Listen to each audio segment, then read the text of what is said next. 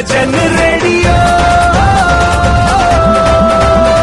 बजाइयो बजाइयो बजाइयो जरा 93.5 FM. Always refreshing. Kumasi. Every day. Every day. All the time. All the time. Radio Hatchet. Solid FM. I love it. आइए अब सुनते हैं परम पूज्य शांति दूत धर्म रत्न श्री देवकी नंदन ठाकुर जी महाराज के श्री मुख से श्री शिव महापुराण कथा। श्री राम मैदान, वटवा रोकरा रोड, अहमदाबाद में चल रही ये कथा के मुख्य यजमान है श्री कमलाकर सिंह एस राजपूत, श्री हिम्मतलाल सिंह ए राजपूत, अनमोल सिंह राजपूत।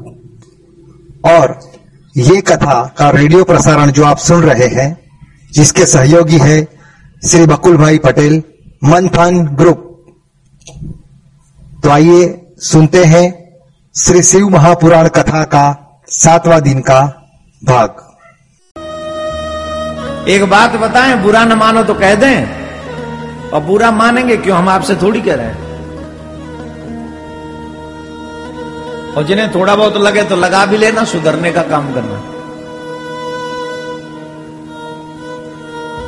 बड़े नोट पे और बड़े आदमी पे कभी भरोसा मत करना, ये कभी भी बदल सकते हैं।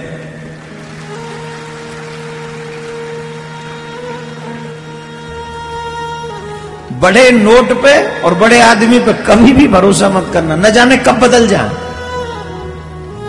पहले 2000 पहले 1500 बदल गए, अब 2000 का बोले बंद है।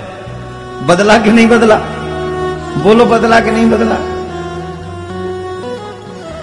और कोई आदमी आज जो आपके संग बैठा हो और कल को वो बड़ा हो जाए, महाराज आपकी शकल तक देखना पसंद नहीं करता।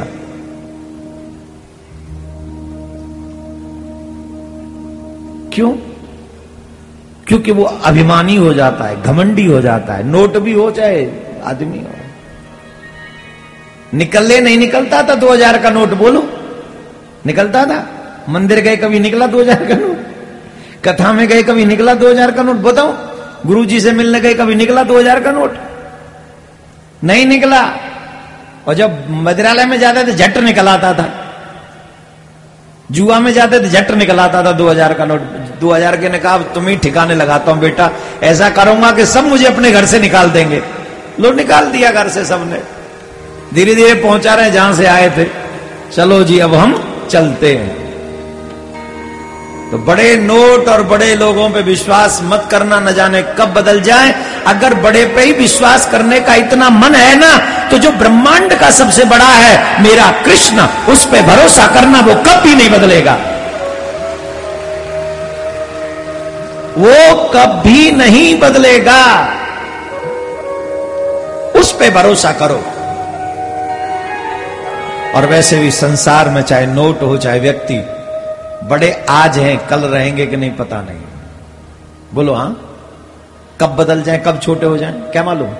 आज बड़े हैं, कल नहीं रहे तो?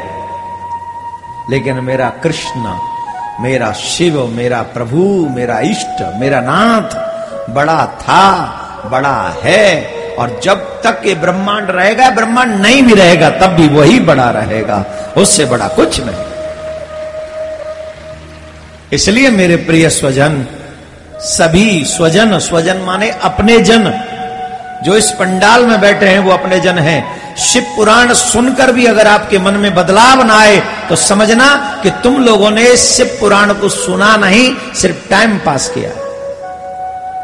और टाइम पास करने का कोई फल नहीं मिलता। आपको ये सीखना चाहिए कि अगर हमें कुछ चाहिए तो बाबा भोलेनाथ हमें सहज में दे सकते हैं। जो हम मांगेंगे सो। मिलेगा कि नहीं? और ये नियम हमने बताए। दूध से अभिषेक करें तो क्या मिलेगा? पंचामृत से अभिषेक करें तो क्या मिलेगा? घी से अभिषेक करें तो जो वंश वृद्धि चाहते उन्हें घी से अभिषेक करना चाहिए। और भी ऐसे तमाम अभिषेक हैं कि अगर आप ऐसे अभिषेक करेंगे तो आपको सब कुछ बाबा भोलेनाथ दे देंगे, जो तुम चाहते हो। बोलो, राधे राधे। बड़े धीरे बोल रहे हो भैया। और धीरे बोलो। और धीरे बोलो। आज के बाद दो ही दिन रह गए छह साल बाद आए थे। Ahmedabad. Only two days left और अब के बिछड़े कब मिलेंगे? दूर परेंगे जाए। और फिर न जाने कब मिलेंगे। कौन जाने? तो अब इन दो दिनों का सदुपयोग करो। साधना के संपन्न विषय में पूरा जानो। ये हमने आपको बताया कि पंचामृत से अभिषेक करने पर आपके जीवन के कष्टों का निवारण होगा। गाय के दूध से अभिषेक करने पर लक्ष्मी की प्राप्ति होगी। देसी घी के अभिषेक करने से आपको वंश वृद्धि का प्रसाद फल प्राप्त होगा, आशीर्वाद प्राप्त होगा। और बता देते हैं। बताएँ कि नहीं? बताएँ कि चलें, बढ़े। अब क्या बताएँ, तुम लोग उसे अप्लाई तो करते नहीं हो। सिर्फ़ सुन के हैं हैं, करके निकल जाते हो, क्या फ़ायदा?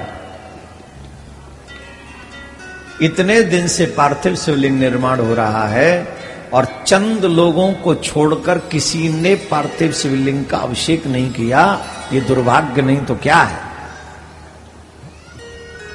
इसे आप क्या कहेंगे? सुन लिया और चलते बने ये बात ठीक नहीं। आप सुनो, लक्ष्मी तो सबको चाहिए ना, पैसा तो सबको चाहिए ना। पैसे के लिए आप क्या नहीं करते हो? सब कुछ करते हो पैसे के लिए। पैसे के लिए तो लोग इतना झूठ बोलते हैं कि पूछो नहीं। सुबह से सुबह उठते ही झूठ बोलना शुरू करते पैसे की खाते एक बार बस बैठ जाए थरे पे। झूठ शुरू कहाँ ले जाओगे? मरोगे तो छाती पे दल ले जाओगे। गया है क्या किसी के पे? न पैसा गया, न ज़मीन गई, न सोना गया, न मकान गया, न गाड़ियाँ गई। ईमानदारी से अगर सोचो एक सेकेंड, अगर इसको हम लेके जाने में समर्थ होते कि आज धरती बसती, सोना बसता, पैसा बसता, भगवान बड़ा अच्छा है।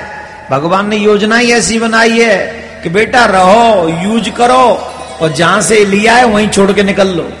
लेके कुछ नहीं जाना। जस्ट ओनली यूज़ अब यूज़ भी तुम्हारे मेनी टाइप्स हो सकते हैं। कई अच्छाई में यूज़ करते हैं, और कई अच्छाई को बुराई के लिए यूज़ करते हैं। यह भी आप पे डिपेंड है कि अगर भगवान ने आपको ज्ञान दिया तो आप उसका यूज़ कैसे कर रहे हैं। भगवान ने आपको बल दिया तो आप उसका यूज़ कैसे कर रहे हैं? भगवान ने आपको धन दिया है तो आप उसका यूज़ कैसे कर रहे हैं? भगवान ने आपको परिवार दिया है तो आप उसका यूज़ कैसे कर रहे हैं? ये भी आप ही के डिपेंड है आपके ऊपर। सदुपयोग किया तो तर जाओगे दुरुपयोग किया तो बार बार मरना पड़ेगा बार बार मरना पड़ेगा। हाँ, और धीरे बजाओ तुम्हारे हाथ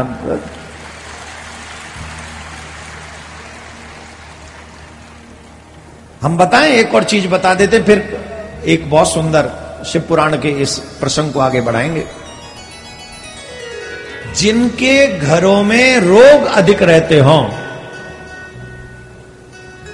जिनके घरों में रोग बहुत अधिक रहते हों, उन लोगों को शहद से शिव जी का अभिषेक करना चाहिए। हनी आजकल लोग हनी को हस्बैंड से भी कह देते कई बार। हनी लिसन टू मी है? हस्बैंड को भी हनी कहते हैं। अच्छा है, देवियाँ अपने पति को शहद समझती हैं, वैसे पति शहद होते तो नहीं है। ये शहद नहीं होते तो मधुमक्खी होते आपको बहुत मोस्टली सौ हस्बैंडों में से निन्यानवे हस्बैंड आपको जो है मधुमक्खी दिखेंगे। एक आध कोई शहद निकल आए तो शायद उसी के लिए कहा गया होगा, हनी। लेकिन यहाँ हम कह रहे हैं, अभिषेक का मतलब है, शहद से अभिषेक करें। शहद से अभिषेक करने पर जिस घर में अधिक बीमारियाँ होती हैं, और शिवजी का अभिषेक शहद से किया जाता है तो धीरे धीरे वो बीमारियाँ उस घर को त्याग देती हैं और निरोगी काया का वो पूरा उन परिवार के लोगों का जीवन रहता है। बोलो राधे राधे। आ, थोड़ा और ज़ोर से बोलो। अब सुनिए आपको महत्वपूर्ण स्पेशली फ़र्स्ट फेस देवियों के लिए है। हर उस माँ के लिए है जिस माँ की बेटी जवान है। जितनी भी माताएँ यहाँ बैठी हैं कृपा करके कृपा करके जितनी भी माए जवान बैठ, जिनकी जवान बेटियाँ हैं, वो इस प्रसंग को ज़रूर सुने, अगर चाहती हैं कि आपकी बेटी का घर बर्बाद ना हो। और पिता भी सुन लें। जितना हम अपने बच्चों को पढ़ाने में लिखाने में अपना समय लगा रहे हैं अच्छी बात है पढ़ाना चाहिए। लेकिन कुछ चीज़ें स्कूल में अब बताओ स्कूल में कैसे सिखाया जाता सासू माँ से कैसे बात करनी चाहिए? सिखाएँगे? बोलो। तुम्हारे पति का स्वभाव ऐसा है तो ऐसे बात करनी चाहिए स्कूल में सिखाएँगे? जवाब दो। तुम्हारा ससुर थोड़ा गुस्सा ज़्यादा करता है तो, तो उसमें ऐसे करना चाहिए। उन्हें टाइम पे चाय पानी पिलाओ, थोड़ा ठंडा नींबू पानी पिलाओ, थोड़ी बर्फ़ खिला दो। सो रहा हो तो उसकी माथे पे सिल्ली धर दो, पत्थर पर बर्फ़ की तो जिससे वो ठंडा रहे। कुछ सिखाएँगे स्कूल में कहीं? बोलो, नहीं सिखाएँगे ना? ये सारे चैप्टर हमारे ग्रंथों में हैं। पहले मुझे याद है कि जब बच्ची की शादी होती थी तो माँ बाप सिखा के भेजते थे अपनी बेटी को। आजकल कोई माँ बाप अपने बच्चियों को नहीं सिखाता। शिव महापुराण में जब माँ पार्वती का विवाह बाबा भोलेनाथ के साथ में हुआ, बहुत समय तक बारात वहाँ रही। सभी बरातियों को बड़े प्रसन्न चित होकर उन्होंने उत्साह स्वागत किया, आदि आदि क्रम हुआ। जब विदाई का प्रसंग आया, जब विदाई का समय आया तो माता जी ने एक कार्य किया वो ध्यान से सुनना। बड़े सुनने योग्य बात है। माँ मैना ने एक विद्वान ब्राह्मण की पत्नी को बुलावा भेजा। राजकुमारी है, साधारण नहीं है, और बाबा शिव की अर्धांगनी है यह साधारण बात नहीं है। आज यहाँ पर जितने लोग बैठे हैं, आप ईमानदारी से बताओ बड़े बड़े पैसे वाले भी बैठे, दस करोड़, बीस करोड़, पच्चीस करोड़, पचास करोड़ रुपए लगाने वाले, अपनी बेटी की शादी में। हमने कई गुजरातियों को देखा है, जिन्होंने अपनी बेटी की शादी कई और सौ करोड़ों में की है। टीवी चैनलों पे वो बढ़िया अपना एड वेड भी आए उनके। ईमानदारी से बताओ, गारंटी है कि ये शादी हमेशा टिकी रहेगी? जवाब दो। जवाब दो। आज हम जो बच्चों को शिक्षा दे रहे हैं, इस बात की कौन गारंटी लेगा कि हम इतना रुपया लगा देंगे, इसके बाद भी हमारे बच्चे सुखी रहेंगे, इस बात की गारंटी है। भाई, आप समाज की प्रकृति के जो विकृति हो रही है, इतना बुरा हाल है समाज का, और आप सोच नहीं रहे उस पर कारण क्या है? रीजन में जाओ ना उसे सुधारने के लिए। जो सब कर रहे हैं, वही हम करेंगे। क्यों करेंगे? जो सबके साथ बुरा हो रहा है, वो मेरे बच्चों के साथ बुरा ना हो। मुझे उस लेवल पे जाके सोचना चाहिए। अगर समझदार हो तो। और मूर्ख हो तो फिर वही करो जो सब कर रहे हैं। तुम भी करो। कौन रोक लेगा तुम्हें? संविधान अधिकार देता हम आज़ाद हैं, हम चाहिए करें, हम चाहे वो करें, हमारी मर्ज़ी। तो आप वो चाहो, करो जो मन हुआ आपका। लेकिन शिव पुराण में माँ मैना ने एक विद्वान ब्राह्मण की पत्नी को बुलाया। और विद्वान ब्राह्मण की पत्नी को बुलाकर कहा कि मेरी बेटी का विवाह हुआ है। मेरी बेटी अब विदा होके जा रही है। एक पतिव्रता स्त्री का क्या धर्म है? हे देवी, कृपा करके इसका उपदेश मेरी पुत्री को करो। मैं फिर कह रहा हूँ, जो जो लोग चाहते हैं कि हमारे बच्चे सुखी रहें, जो जो लोग चाहते हमारे बच्चों का परिवार न टूटे, उनको ये प्रसंग बड़े ध्यान से सुनना चाहिए। हम तो सिर्फ़ आपको सलाह दे सकते हैं, मानना तो आप ही को पड़ेगा, न मानना आपकी मर्ज़ी। माँ मैना ने कहा कृपा करके सुंदर उपदेश दो। जो एक पतिव्रता स्त्री का, सती स्त्री का धर्म है, उसका उपदेश मेरी पुत्री के लिए आप करिए। बोल, ठीक। और ब्राह्मणी ने बोलना प्रारंभ किया, देवी ने बोलना प्रारंभ किया।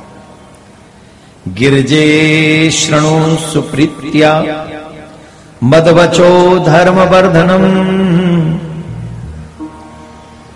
यहा मुद्रानंदकरम शृणुत्वा सुखप्रदम धन्या पतिव्रता नारी, नान्या पूज्य विशेषतः, पावनी सर्वलोकानां सर्व पापो घनासनी कहा, हे गिरजे, तुम ध्यान से मेरे शब्दों को सुनना। मन लगाकर मेरी बात को सुनना। पतिव्रता जो स्त्री होती है, वही इस जगत में सबसे बड़ी पवित्रा है। जो पतिव्रता नारी है, वही संसार में सबसे धन्य है। समस्त उनकी प्रशंसा करते हैं, समस्त जगह पर वो पूजनिया हैं। वो अपने आप को ही नहीं, समस्त लोक को पवित्र करने वाली है जो पतिव्रता स्त्री है। स्वयं तो पवित्र है ही, वो अपने अंग संग रहने वाले लोगों को भी पवित्र कर देती है। अरे और की तो क्या बात करें, जो उस पतिव्रता स्त्री का दर्शन करता है, बड़े से बड़ा पापी भी उसका दर्शन करके तर जाता है। इतना शुभ फल है उस पतिव्रता स्त्री का दर्शन करने। हे शिवे, जो स्त्री अपने स्वामी के परमेश्वर के समान सेवा करती है। वह यहाँ अनेक भोगों को भोग कर अंत में पति के साथ उत्तम गति को प्राप्त होती है।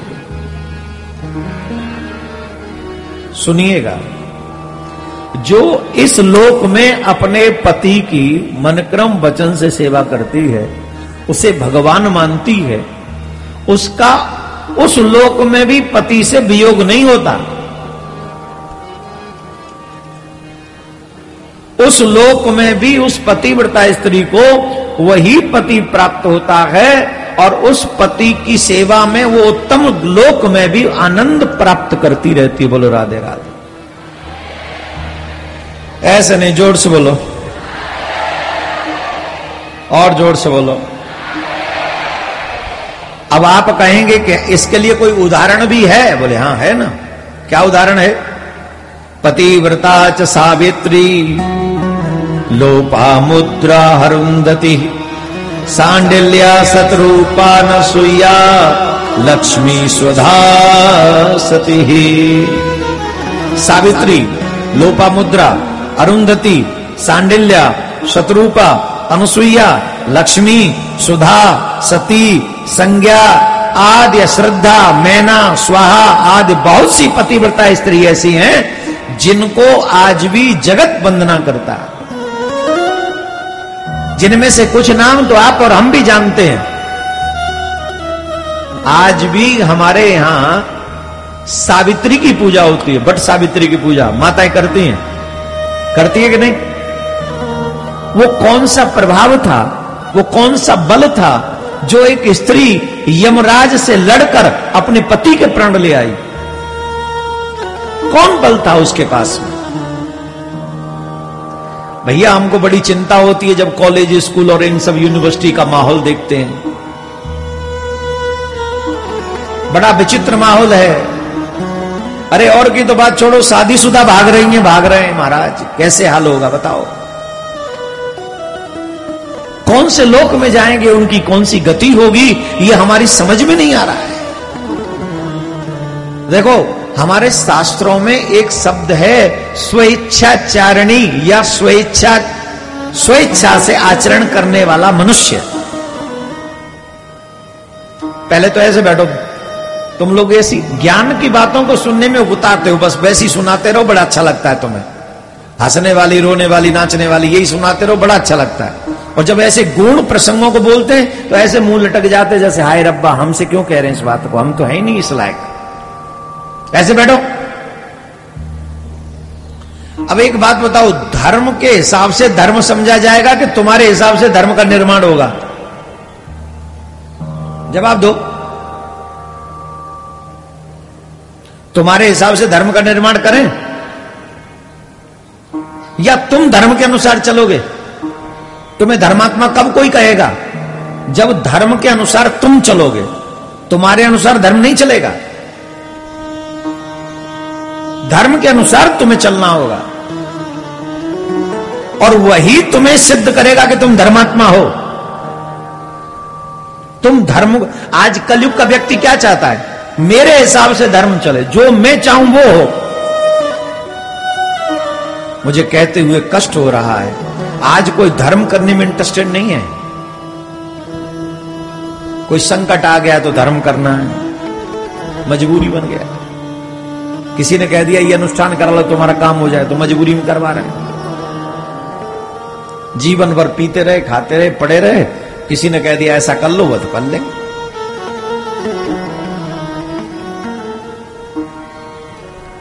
धर्मात्मा उसे कहते हैं, जो आचार्यों ने कह दिया, उससे किंचित मात्र भी पीछे न हटे। जो हमारे बड़ों ने कह दिया, वही धर्म है।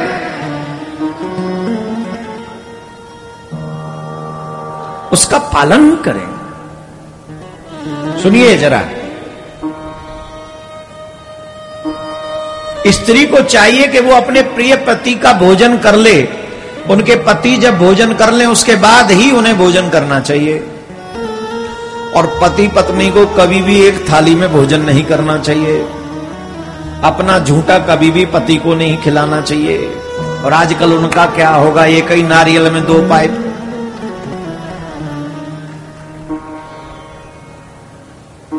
सियावर रामचंद्र की जय।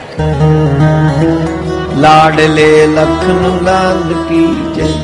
बोलो भाई सब संतन की बोलो भाई पति पत्नी की कछु तो कह, कैसे होगी जय। बोलो भाई पति पत्नी की कह कछु तो कह कि चुप ना रह। गए एक नारियल दो पाइप देखो समय है रे वो हाइप ऐसा कैसे? शिव पुराण की बात अगर हम माने तो कभी भी पति पत्नी को एक ही थाली में भोजन नहीं करना चाहिए।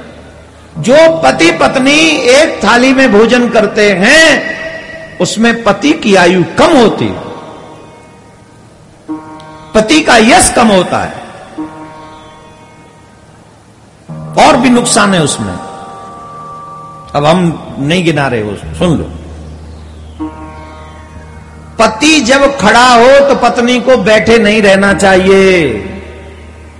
तुम्हारी कसम मैं नहीं कह रहा हूँ। मुझे दोष मत देना। श्लोक नंबर 16 रुद्र संहिता पार्वती खंड पढ़ लेना। जिससे भी लड़ना हो, वो व्यास जी से जाके लड़ना इट्स नॉट माय फॉल्ट मुझे क्यों बुलाया? भैया, मैं तो कथा कहने आया हूँ, मेरी कोई गलती नहीं है। भैया, कुछ हो जाए तो भाई मुझे माफ़ कर देना। श्लोक नंबर 16 पार्वती खंड में। हमारा कोई दोष नहीं, हम तो बता रहे हैं, हम पढ़ रहे हैं हम तो बस।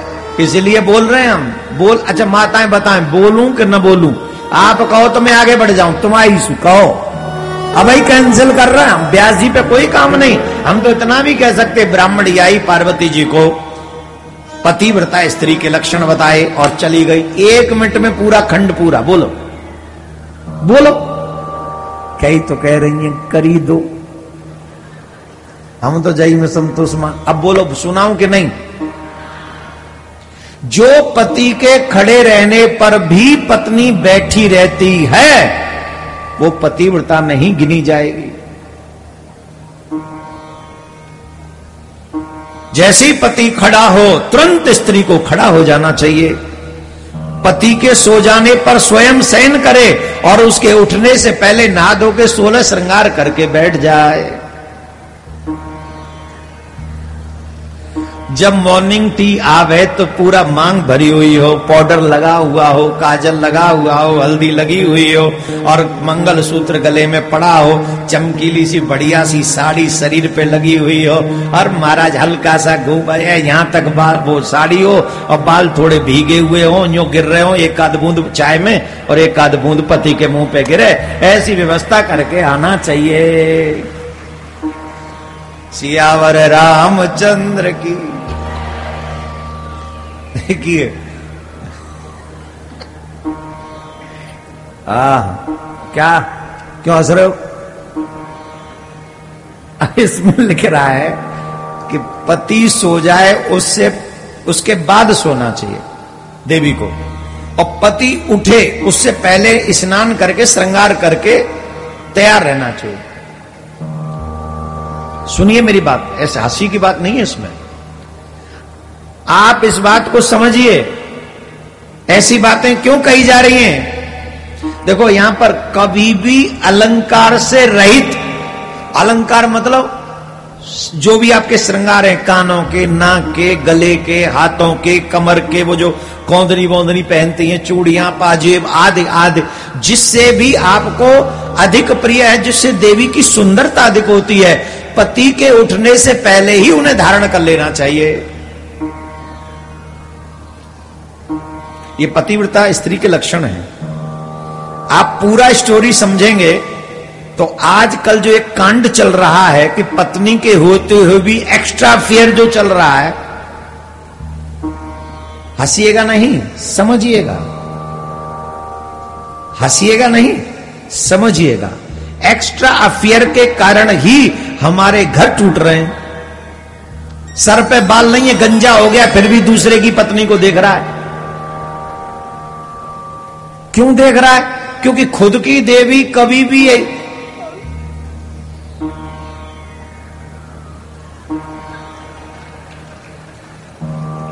बिना मोह धोए वो ऐसे उठ के चली आएगी। चाय पियो वे radio.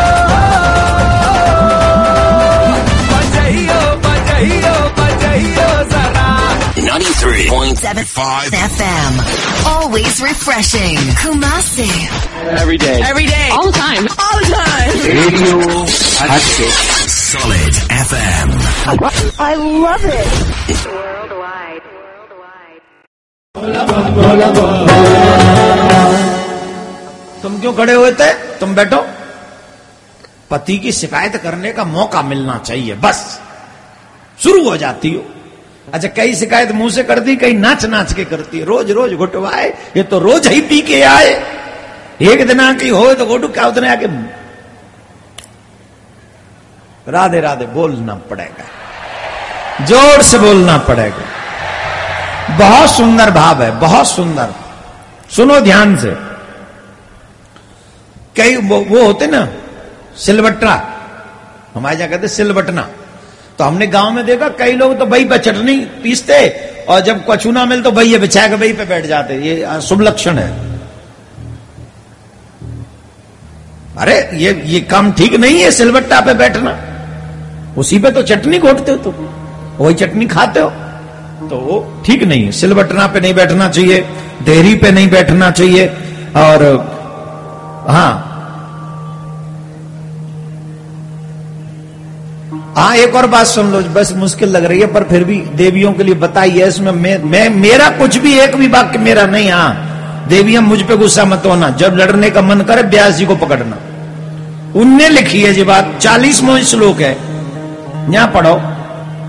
अब वो क्या कह रहे हैं? पति मुस्कुराए तो पत्नी को मुस्कुराना चाहिए। पति सुखी रहे तो पत्नी को सुखी रहना चाहिए। पति अगर मुँह लटका के बैठ जाए तो पूछना चाहिए, आप क्यों उदास है? आप क्यों घबरा रहे हैं? क्या परेशानी? बताओ। आपसे जो हमसे सेवा बन पड़ेगी करेंगे। घबराओ नहीं अच्छा और बुरा समय तो सबका आता जाता रहता है। उदास क्यों? परेशान क्यों? ऐसे उनको लाड लड़ाना चाहिए और उनकी मुस्कुराहट में अपनी मुस्कुराहट मिला देनी चाहिए। और यहाँ पर बहुत अच्छी बात लिखी, जो पति का मित्र है, वही मेरा मित्र है। जो पति का शत्रु है, वही मेरा शत्रु है।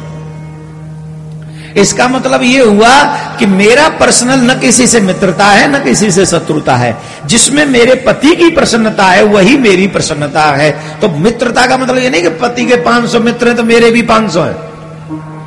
मित्रता का मतलब है कि वो आए, किसी को लाए तो प्रसन्नता से उनको चाय पानी पूछ ली। और नो हाय, नो हेलो। बस राम राम जी, राम राम। उनसे ज़्यादा अटैचमेंट व्हाट्सएप नंबर मत मांगना उनसे। कहीं बोलते, आप ही ने तो कहा था, महाराज जी, पति का मित्र, हमारा मित्र। इसका मतलब यह है कि पति के प्रसन्नता में ही प्रसन्न रहना, हमारा कोई पर्सनल मित्र नहीं होना चाहिए। पति अगर किसी को घर में ले आए तो चाय पानी, राम राम, श्याम श्याम, हो गया। नहीं लाए तो तुम अपने घर, हम अपने घर। हमें पर्सनल कोई कॉन्ट्रैक्ट नहीं किसी से। ये भाव है इसमें। हम्म। और देखो, कितनी गजब की बात है भाई शिव पुराण में ही लिखा जा सकता है। घी, नमक, तेल घर में नहीं है, ऐसा बाकी कभी पति को नहीं सुनाना चाहिए। घर चलाने वाली सारी बात लिखी कि नहीं? और कई बार क्या होता है, जब सब कुछ खत्म हो जाता है, तब बताती हैं। और घर में चार मेहमान बैठे, तुम्हारे घर में चाय की पत्ती नहीं है, अब क्या करोगी? अब उनके बीच में से उनको बुलाओगी, सुनते हो? बोले हाँ। अरे, तू सुन नहीं रही तुम वही रहे। अरे, तुम सुनो। अरे, चाय बना के लाओ। अरे अरे, तुम इधर तो आओ। अरे, काहे को शोर मचा रही? चाय बना।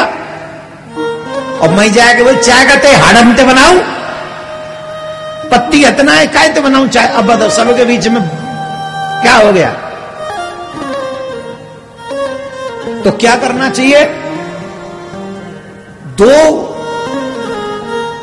हे देवियों, कसम से मुझे कई बार इस प्रसंग को पढ़ने के बाद ऐसा लगता है कि आप पढ़े लिखे लोगों से गाँव के अनपढ़ लोग ज़्यादा अच्छे घर चलाना जानते थे।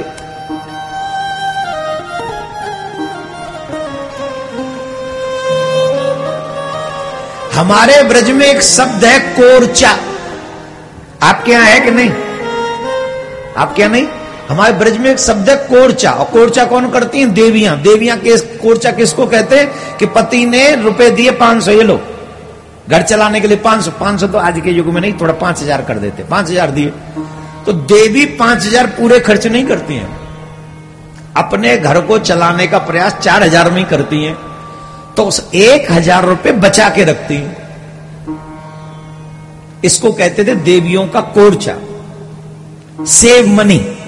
क्या बोलते आपके यहाँ क्या बोलते, शहर में क्या बोलते उसको? पर्सनल मनी, वो मोदी जी ने मरवा दिए सब इकट्ठे एक दिन में। पिछले बार में ऐसो करवा दिया उन्हें, सुपड़ा साफ़ सो तो जादनाते करवाए, बादनाते लोग दक्षिणा देवा भूल गए। देवियाँ देती थी दक्षिणा ज़्यादा। और देवी ने वो कोट चाहे खट्टो जो कप धरे, दो चार लाख रुपया, वो सब मोदी जी ने सुपड़ा साफ़ करवा दियो। अब देवी बोले, महाराज, अब कहाँ दे दें तो चले गए सब। और पति को जिन जिन ने दे दिए, पति ने एक रुपया नहीं लौटाया निकम्मे ने। पति बोले, इतना रखा था, तूने बताया नहीं। कहाँ से आया है इतना रुपया? फिर लौटाया नहीं उन्होंने पतियों को, ने उनको। तो पतियों से छुपा के रखती थी, पति से लिया, पति से छुपाया। क्यों? विपत्ति पड़ने पर, घर में आवश्यकता पड़ने पर, उसी धन का सदुपयोग माताएँ बहन करती थी। आजकल माताओं को तुम दस हज़ार दे दो, बारह हज़ार बाज़ार में उसी दिन खर्च करके आ जाएँगी। उसी दिन और बाज़ार भी नहीं जाएँगी, ऑनलाइन जिंदाबाद। बस दे दो अच्छा आप दो दस हज़ार, पैंतीस हज़ार का खर्चा, उन पर बिल है आपके पास में। तुमने दस ही दिए, पैंतीस का खर्चा है, पच्चीस और दो। कभी कितना भी दे लो, आप माइनस में ही रहने वाले हो। प्लस में तो उनका बिल ही है। हाँ या ना? देवियाँ बताएँ, कृपा करके आप अपनी राय दें जरा। ऐसे घर नहीं चलता कि उड़ाओ उड़ाओ उड़ाओ। सब उड़ा दो उड़ा दो भैया। ऐसे घर नहीं चलता। आप पहले ये देखो मेरे पति की अर्निंग कितनी है। उस अर्निंग के हिसाब ये इसमें लिखा है शिव पुराण में। मैं नहीं बोल रहा हूँ अपने मन से। अर्निंग के हिसाब से जो आपका पति धन दे उस हिसाब से घर चलाने का प्रयास जो गृहिणी करती है उसी को सुलक्षणा लक्ष्मी कहा जाता है। श्री राम मैदान बटवा रोपरा रोड अहमदाबाद में चल रही ये कथा के मुख्य यजमान है। श्री कमलाकर सिंह एस राजपूत पति जितना दे वो सब श्री हिम्मतलाल सिंह के राजपूत जितना मिल रहा है अनमोल सिंह राजपूत। खर्चा करे और दो और तरीके का सामान ये कथा और रेडियो प्रसारण जो आप सुन रहे हैं जिसके सहयोगी है श्री बकुल भाई पटेल मिर्च, ग्रुप। तो आइए सुनते हैं श्री शिव महापुराण कथा का सातवां दिन का भाग। कश्मीरी मिर्च कौन सी है भाई? तो तमाम मिर्च होती हैं। तो उनको अलग तेल घी आदि आदि दो जगह पे रखना चाहिए। एक जो पति को दिखता रहे, एक जो पति को न दिखे। न दिखे का मतलब क्यों है? बोले, जब तक दिख रहा है, जब तक लगेगा कि हाँ खर्च होने वाला है, अगर एक दो दिन पति गलती कर बैठे, वो ना ला पाए तो एक दो दिन का खर्चा आपके उस गोडाउन में से चल जाए, जिससे कभी भी तुम्हारे तुम्हारे घर का सम्मान दूसरों के आगे ओपन ना हो। ये कौन कह रहे हैं? ये शिव पुराण कह रहे हैं। ये देवियों को करके, और आज सीख लो। जिन जिन के नए नए विवाह हुए वो भी सीख लो। जिनके विवाह होंगे, वो भी सीख लो। ये गुण आप में होना चाहिए। अगर आपको घर चलाना है तो अर्निंग से कम आपका खर्चा होना चाहिए। आजकल प्रॉब्लम यह है, अर्निंग से ज़्यादा खर्चा है, और इसीलिए कई लोग सुसाइड तक कर रहे हैं। और अर्निंग से अधिक खर्चे क्यों हैं? क्योंकि हमने रिक्वायरमेंट बहुत बड़ा रखी इच्छाएँ अपनी बहुत बड़ा रखी पड़ोसन के हाथ में आईफोन है तो मेरे हाथ में भी होना चाहिए। मेरे फ्रेंड के हाथ में वो बाइक है, चार लाख की तो मेरे हाथ में भी होनी चाहिए चार लाख की। ये जो एक्स्ट्रा इच्छाएँ है ना, यही हमारा दमन कर रही है। इनसे बचना चाहिए। इससे बचना चाहिए, बिल्कुल बचना चाहिए। ऐसा ध्यान रखना चाहिए। इस बात का बड़ा ध्यान रखे, बोलो, राधे राधे। अब देखो, इस बीच में कुछ बातें ऐसी भी कही गई हैं जो अपने पति के विरुद्ध आचरण करती हैं, उनके साथ क्या होता है। वो बोलूँ कि नहीं, आप मना कर दो तो नहीं बोले। पति कह रहे हैं, ये तो ज़रूर बोलो। पति कह रहे हैं, देख लिया मैंने तुमको। देवियाँ कहेंगी तो ही बोलो, तुम्हारी क्या, तुम तो दक्षिणा वक्षिणा भी नहीं देते, जो भी देती हैं, देवियाँ ही देती हैं। तो हम तो भैया ब्यास जी महाराज देवियों की सुनेंगे, तुम्हारा क्या, तुम तो राम राम करके चले जाते हो चिरंजीवी नहीं दे के जाते हो? ये देवियाँ भली है, बेचारी केला लाती हैं सेब लाती हैं सीताफल लाती हैं, और राम फल लाती हैं, और तमाम फलों को ये देवियाँ लाती हैं। देवियाँ ना होते तो ब्यास जी ऐसे ही बैठे रहते, महाराज, इन पुरुषों के चक्कर में रह जाओ तो काम ही खराब हो जाए। ये देवियाँ ही हैं जो का वो कलश उठाती हैं। पुरुषों को कहा जाए कि तुम्हें पाँच किलोमीटर चलना है कलश उठा के। चलेंगे ये? ये तो ब्यास जी पे पटकाएँगे सारे कलश, बोल तुम ही ले आओ, हम तो बैठेंगे वहाँ जाके। तो बताओ, देवियों, सुनाऊं कि नहीं सुनाऊं? हैं? सुनो फिर, ध्यान से। मुझे पता है जो कह रही है ना, वो सब सासू माँ है। सुनाओ महाराज, ज़रूर सुनाओ। ये तो ज़रूर सुनाना चाहिए, इसको मत छोड़ो आप। सुनो। जो स्त्री क्रुद्ध होकर पति से कुछ कहने पर उसका प्रत्युत्तर करती है। आहा आहा हैं? कह दूँ क्या? हे भाई देवियो देवियो, रिंदु रिंदु, मुँह पे ना बोलो जा रहा जी। अब शिव पुराण में तो लिख दिए पर मैं आज के युग में कह दूँ तो मेरे कई लोग तो ऐसे हो जाएँगे, देखो देव की नंदन ने कहा देव की नंदन ने कहा, बाबरे आदमी, मैंने से पुराण लिखा है। मैं क्यों कहूँगा? लेकिन इतना समझ लो कि पति को क्रोध में कोई जवाब नहीं देना चाहिए। बस मैं निकल रहा हूँ यहाँ से, ऐसा कह के। माता, पिता, पुत्र और भाई, स्त्री को थोड़ा सुख देते हैं, ध्यान से सुनना। माता, पिता पुत्र, भाई, संसार के जितने भी रिश्ते हैं, ये आपको बहुत कम सुख दे सक, देते हैं। लेकिन संसार में स्त्री को सबसे ज़्यादा सुखी अगर कोई कर सकता है तो वो सिर्फ़ पति है। महाराज, चले जाओ आप अपने, कितने घरों में देवियाँ बीमार हैं। एक एक महीना की भी उनकी दवाई आती है दस दस, बीस बीस, पच्चीस पच्चीस हज़ार की। आती है कि नहीं? पति न कमाए तो क्या होगा, बताओ? और पति कमाए कहाँ से? तुम उसे टेंशन दे के रखोगे तो वो तुमसे ज़्यादा बीमार, वो पड़ जाएगा।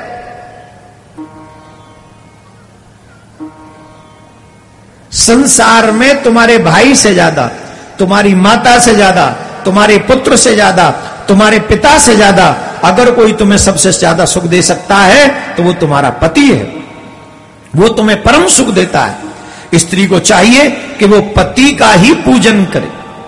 जो दुष्ट स्त्री अपने पति को छोड़कर एकांत में दूसरे के पास जाती है, वह वृक्ष के जो आजकल एक्स्ट्रा अफेयर आ गया, देखो सुनो ध्यान से। सिर्फ़ पुरुष ही नहीं करते स्त्रियाँ, पुरुष भी तो पेड़ पौधों से थोड़ी करते होंगे एक्स्ट्रा अफेयर किससे करते हो? वो भी तो सामने स्त्री होंगी। तो ध्यान से सुनो जो स्त्री अपने पति से छुपकर, अपने पति को छोड़कर एकांत में दूसरे पुरुष के पास जाती है, वो वृक्ष के कुटहर में रहने वाली मतलब जो वृक्ष पे रहने वाली उल्लू की पत्नी उल्लू की बनती है अगले जन्म में। उल्लू की बनती उसे उल्लू की बनना पड़ता है। जो स्वामी के द्वारा ताड़ना करने पर स्वयं भी ताड़न करना चाहती है। मतलब पति ने डांट दिया और साथ में वो भी डांटना प्रारंभ कर देती है। वह वृषभ भक्षणी व्याग्री होती है।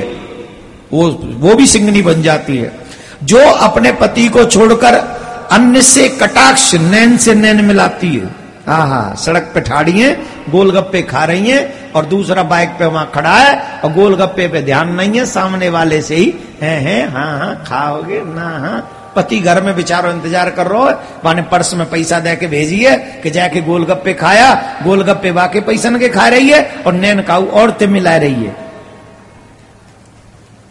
जो, जो, जो, जो सुन रही है उनसे नहीं कह रहा हूँ मैं ना? अब देखो इसमें लिख रहा है इसमें मैं क्या करूँ? अब सुनो उनका क्या हाल होता है। जो अपने पति को छोड़कर अन्य से कटाक्ष करती है, वो एक एक राक्षसी होती है। जो अपने. राक्षसी बनती है वो। नरक में तो यातना भोगनी ही पड़ती है। लेकिन अपने पति के छोड़कर ऐसा नहीं करना चाहिए।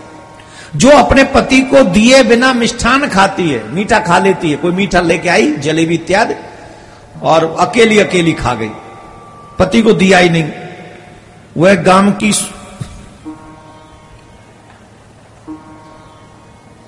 है ब्यास जी, बड़ो बढ़िया लिखे हो वैसे तो। सुगरिया बनती है।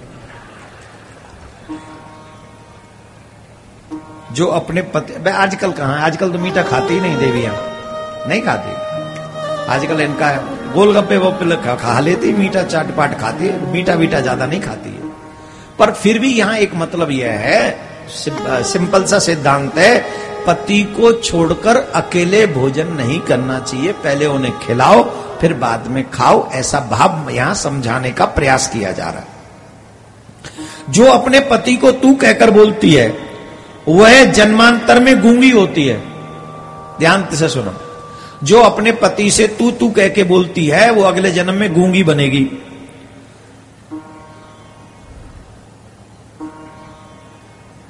हम्म जैसे जीव के बिना देह क्षण मात्र में असूचित हो जाती है, उसी प्रकार अपने स्वामी के बिना स्त्री भी अच्छी तरह स्नान करने पर भी अपवित्र ही रहती है। आदि आदि सुंदर प्रसंगों का वर्णन यहाँ पर, स्त्री को कैसे पतिव्रता बनना चाहिए? इसके संदर्भ में पूर्ण वर्णन किया गया है। जिस प्रकार गंगा स्नान से शरीर पवित्र होता, हो जाता है, उसी प्रकार जो पतिव्रता स्त्री होती है, अगर उस पतिव्रता स्त्री का दर्शन कोई कर ले तो गंगा से जितना पवित्र होता है, पतिव्रता स्त्री के दर्शन मात्र से उतना पवित्र हो जाता है। गंगा तथा पतिव्रता स्त्री में कोई भेद नहीं है। न गंगाया यथा भेदो, न नारी पति देवता उमा शिव समो साक्षात। मातो पूजयेत बुबद बुध। जो स्त्री अपने पति में इतना पति भाव रखती है, श्रद्धा भाव रखती है, वो गंगा के समान पतिव्रता स्त्री पवित्र होती है। गंगा में और उस पतिव्रता स्त्री में कोई भेद नहीं है। दोनों स्त्री पुरुष साक्षात भगवान शिव और माँ पार्वती के ही समान है। ऐसे उनका पूजन करने वाले लोगों का भी कल्याण हो जाता है। पति ओंकार है तो स्त्री श्रुति का वेद है। श्रुति वेद है। पति तप है तो स्त्री क्षमा है। स्त्री सत्क्रिया है तो पति उसका फल है। हे शिवे, इस प्रकार दंपति धन्य है, जो पति, पत्नी दोनों ही धर्म परायण है। अब यहाँ क्योंकि पार्वती जी को उपदेश दे रही हैं, इसलिए यहाँ पत्नी की चर्चा है। यही सारे लक्षण पुरुष पर भी लागू है। कोई पुरुष ये न कहे कि हम चाहे जैसा ही व्यवहार करें, लेकिन हमारी पत्नी ऐसी पर, ना। उसके लिए परम आवश्यक है कि आपके भी आचरण उतने अच्छे हो, जिससे आपकी पत्नी की निष्ठा आप में भगवत समान बनी रहे। आपके आचरण भी उतने अच्छे होने चाहिए। और एक बात ध्यान दें, शिव पुराण में स्पष्ट लिखा है, पति के बीमार हो जाने पर, पत्नी के बीमार हो जाने पर, पति को भी ठीक वैसी सेवा करनी चाहिए। जैसी सेवा पत्नी ने अपने पति की की है। एक बात हमने कही थी, उस वीडियो को पता नहीं आप लोगों ने देखा है कि नहीं देखा है। हमने एक बात कही थी, तीन जगह पर स्त्री को कभी भी अकेला नहीं छोड़ना चाहिए। देखा है वीडियो? किस किसने देखा है? इतने कम लोगों ने देखा। जाके देखना माता है, ज़रूर देखें भाई उससे भी ज़्यादा ज़रूर देखें। उनमें से एक चीज़ मैं बता रहा हूँ अभी। पूरी तीन चीज़ें हैं, लेकिन एक चीज़ मैं अभी बता रहा हूँ, बाकी की दो चीज़ें आपको उस वीडियो में मिलेंगी, जाते ही वो देख लेना। ध्यान से सुने। जब देवी बीमार हो, जब स्त्री को कोई रोग लग जाए तो उस स्त्री की अवहेलना कभी नहीं करनी चाहिए, उसे अकेला कभी नहीं छोड़ना चाहिए। उस देवी की जितनी हो सके जम के सेवा करनी चाहिए। क्यों? ये वो देवी है जिसने तुम्हारा वंश चलाया है। ये वो देवी है जो तुम्हारे लिए नित्य भोजन बनाती है। ये वो देवी है जो तुम्हारी हरेक मनोकामना को पूर्ण करती है। ये वो देवी है जिसके द्वारा तुम्हारा घर संचालित होता है। अगर किसी कारणवश वो देवी बीमार पड़ गई है तो उस देवी का पूरा मनोभाव से उसकी सेवा करनी चाहिए। कभी अकेला मत छोड़ो बीमारी में।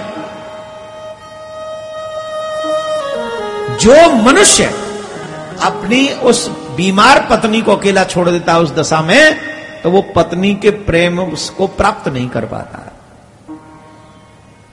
इसलिए उस स्त्री को बीमार होने पर बड़ा ध्यान रखकर उसकी सेवा करनी चाहिए। बोलो, राधे राधे। ज़ोर से बोलना पड़ेगा। और ज़ोर से बोलना पड़ेगा। देवी ने कहा, ब्राह्मणी ने कहा, हे देवी, ये जो मैंने सारा उपदेश तुमको दिया है ना, मैं जानती हूँ तुम शिव की शिवा हो। मैं भला तुम्हें क्या ज्ञान दे सकती हूँ? मैं तुम्हें ज्ञान कैसे दे सकती हूँ? तुम तो शिव की शिवा हो। मैं तुम्हें कोई ज्ञान नहीं दे सकती। परंतु तुम्हें माध्यम बनाकर ये सारे संसार की स्त्रियों को मैंने ये ज्ञान दिया है। ये ज्ञान इसलिए दिया है जिससे संसार की हर एक स्त्री, पतिव्रता स्त्री बने और आने वाली पतिव्रता स्त्री के गर्भ से जो संतान उत्पन्न हो, वो श्रेष्ठ संतान हो और ऐसी श्रेष्ठ संतान हो जो आने वाले वंश को और भी सुंदर, उज्जवल, पवित्र बनाकर इस देश का, इस धर्म का नाम रोशन कर सके। एक बात यज्ञ दत्त के पुत्र के विषय में शिव पुराण में लिखी गई। यज्ञ दत्त के पुत्र बहुत बिगड़ गया था। उसकी माँ ने उसे समझाते हुए एक बात कही थी कि जब भी कोई बच्चा बिगड़ता है, चरित्रहीन होता है ध्यान से सुन लेना जितनी माताएँ। मुझे बहुत कष्ट होता है कि हम अपने बच्चों को पैसा पैसा जो माँगता है दे रहे हैं, लेकिन चरित्र पर ध्यान नहीं देते हम अपने बच्चों के। ध्यान से सुनना। अगर हमारे घर का बच्चा चरित्रहीन होता है तो चरित्रहीन होने का दाग सबसे पहले माँ पे जाता है। लोग उसकी माँ पे संदेह करते हैं इसके माँ का भी संस्कार ठीक नहीं होगा, तभी ऐसी संतान संस्कार विहीन हुई कि मैं नहीं यज्ञ दत्त की पत्नी ने अपने बेटे को समझाते हुए कहा था, वो कहती है, मैं कसम खाती हूँ, मैंने स्वप्न में भी तेरे पिता को छोड़कर किसी को नहीं देखा। तेरे मामा का भी वंश बहुत श्रेष्ठ है, तेरे पिता का भी वंश श्रेष्ठ है, पर तुझमें ऐसे को विचार कहाँ से आ गए? क्यों मेरा नाम डुबाने पे लगा हुआ है? जितने भी युवा बैठे हैं, बहन बेटियाँ बैठी हैं, चरित्रहीन होना एक सेकंड का काम है। बिगड़े हुए आचरण अपनाना एक सेकंड का काम है। लेकिन अच्छा जीवन जीने में पूरा जीवन लगता है। कलंकित जीवन ना हो, उसके लिए पूरा जीवन लगाना पड़ता है। और वही श्रेष्ठ वर्ग है जिसके कारण मेरे चरित्र पर उंगली न उठे। मुझे कहानी याद आ रही है, सुनाऊं? एक बाबा की कुटिया थी कुआँ के तट पे। एक बूढ़े बाबा रहा करते थे, दाढ़ी वाड़ी सफ़ेद थी, एकदम भजनानंदी थे, बड़ा भजन करते थे। उस गाँव में एक चंचल सी बहू आई, वो सबसे बड़ा हँसी मज़ाक करती थी। बहुत तेज थी, हँसी मज़ाक करती थी, लोगों से बातालाप आदि आदि जो भी करती थी जैसे। इसीलिए कहते हैं, हर किसी से बातें नहीं करनी चाहिए मुस्कुरा के बेवजह मुस्कुराना नहीं चाहिए स्पेशली अन्य लोगों के साथ, जिन्हें हम जानते ही नहीं। क्यों मुस्कुरा के बातें करनी है? क्यों उनसे हमें फालतू बात करनी है? वो स्त्री ऐसी थी, वो सबसे ही मुस्कुरा के हाय, हेलो, में लगी रहती थी। एक दिन उसने मज़ाक ही मज़ाक में, वो कुआँ पे पानी भर रही थी, बाबा भजन कर रहे थे। तो उस बाबा को देखा और बाबा को कहने लगी, बाबा, मुझे एक बात पूछनी है, क्या तेरी सफ़ेद दाढ़ी में दाग है?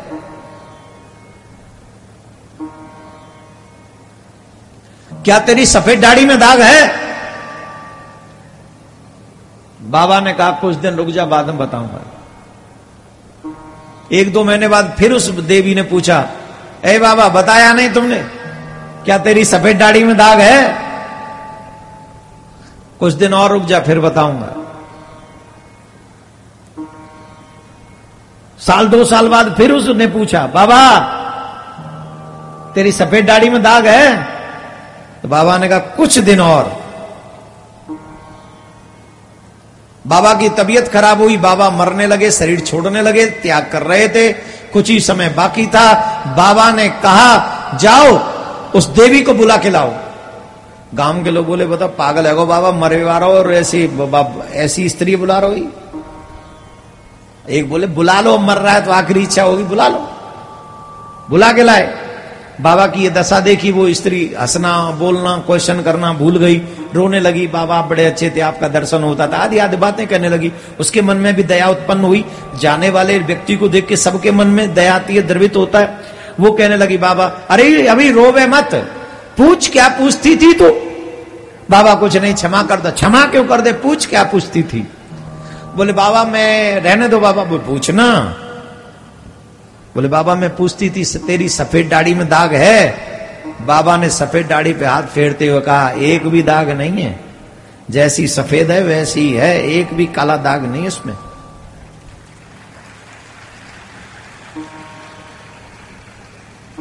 तो स्त्री ने कहा, जब यही बात थी तो तभी बोल देते। इतने दिन तक प्रतीक्षा क्यों कराई? ये प्रश्न तो मैंने बहुत पहले किया था। पहले ही बता देते। तो मैं इतने दिन तक करती ही नहीं प्रश्न। बाबा ने कहा, उतने दिन पहले आंसर कैसे कर देता? मेरा जीवन बाकी था। और इस माया का कोई पता नहीं न जाने किस दिन एक्सीडेंट करा दे। मैं तो उससे बोल देता, कोई दाग नहीं और बाद में दाग लग जाता तो अब मेरा जीवन मात्र ढाई घड़ी बचा है। जिस ईश्वर ने जीवन भर मेरी दाढ़ी में दाग नहीं लगने दिया है, वो ईश्वर अब ढाई घड़ी में लगने देगा ही नहीं। इसलिए मैं तुझे बुलाकर कह रहा हूँ, मेरी दाढ़ी में कोई दाग नहीं। ईमानदारी से पर्सनल अपने जीवन को देखो। क्या कोई दाग नहीं है? एक बार स्त्री पुरुष सब सोचो, क्या कोई दाग नहीं हमारे जीवन में? है कि नहीं? बोलो। नहीं है, मना करो। पूरा जीवन दागों से भरा पड़ा है और दुर्भाग्य तो इस बात का है कि उन दागों को हम अभी भी धोना नहीं चाहते हैं। समय रहते दाग न धोए गए, मर गए तो ये दाग तुम्हें बर्बाद कर देंगे। आज समय है तुम्हारे पास। मरने से पहले सारे दाग धो जाओ। अगर न धो पाए तो आज नहीं, जन्म जन्मांतर तक तुम्हें पछताना पड़ेगा और तुम्हें मेरी बात याद आएगी जब नरक में यमराज के दूत तुम्हें पकड़ लेंगे। इसलिए इन दागों को धोने का बेस्ट टाइम चल रहा है। अभी, इसी समय। Don't think about tomorrow don't think about yesterday न कल के बारे में सोचो जो बीत गया जो न कल के बारे में सोचो जो आने वाला है। जो सोचना है वो आज के बारे में सोचो। आज को अच्छा बना लो, कल अच्छा बन जाएगा।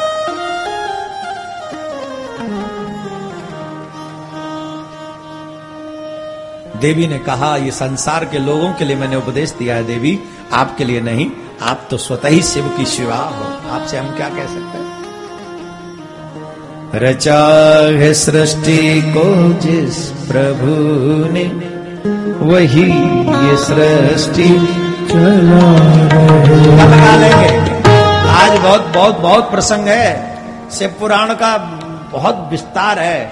हम कह रहे थे हम अगर सुनाएँ तो कितना सुनाएँगे? आज कथा ऐसी है कि हम आ, आ, कौन सी मिसाइल की स्पीड से दौड़े तो भी नहीं कर पा रहे। पर हमने और मिसाइल से भी तेज स्पीड बनाने का प्लान किया है, क्योंकि अब मात्र दो ही दिन बचे कल और परसों। और अभी तो सिर्फ़ शिव जी का विवाह हुआ, तमाम राक्षस जिंदे बैठे अभी। उनको मारना है। तो ध्यान से सुनो, महादेव का विवाह हुआ। और महादेव माँ पार्वती को कैलाश पर्वत पे लेकर गए।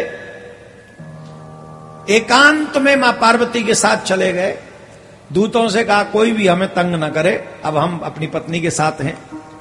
अब महाराज, बाबा भोलेनाथ वहाँ देवी जी के साथ में चले गए।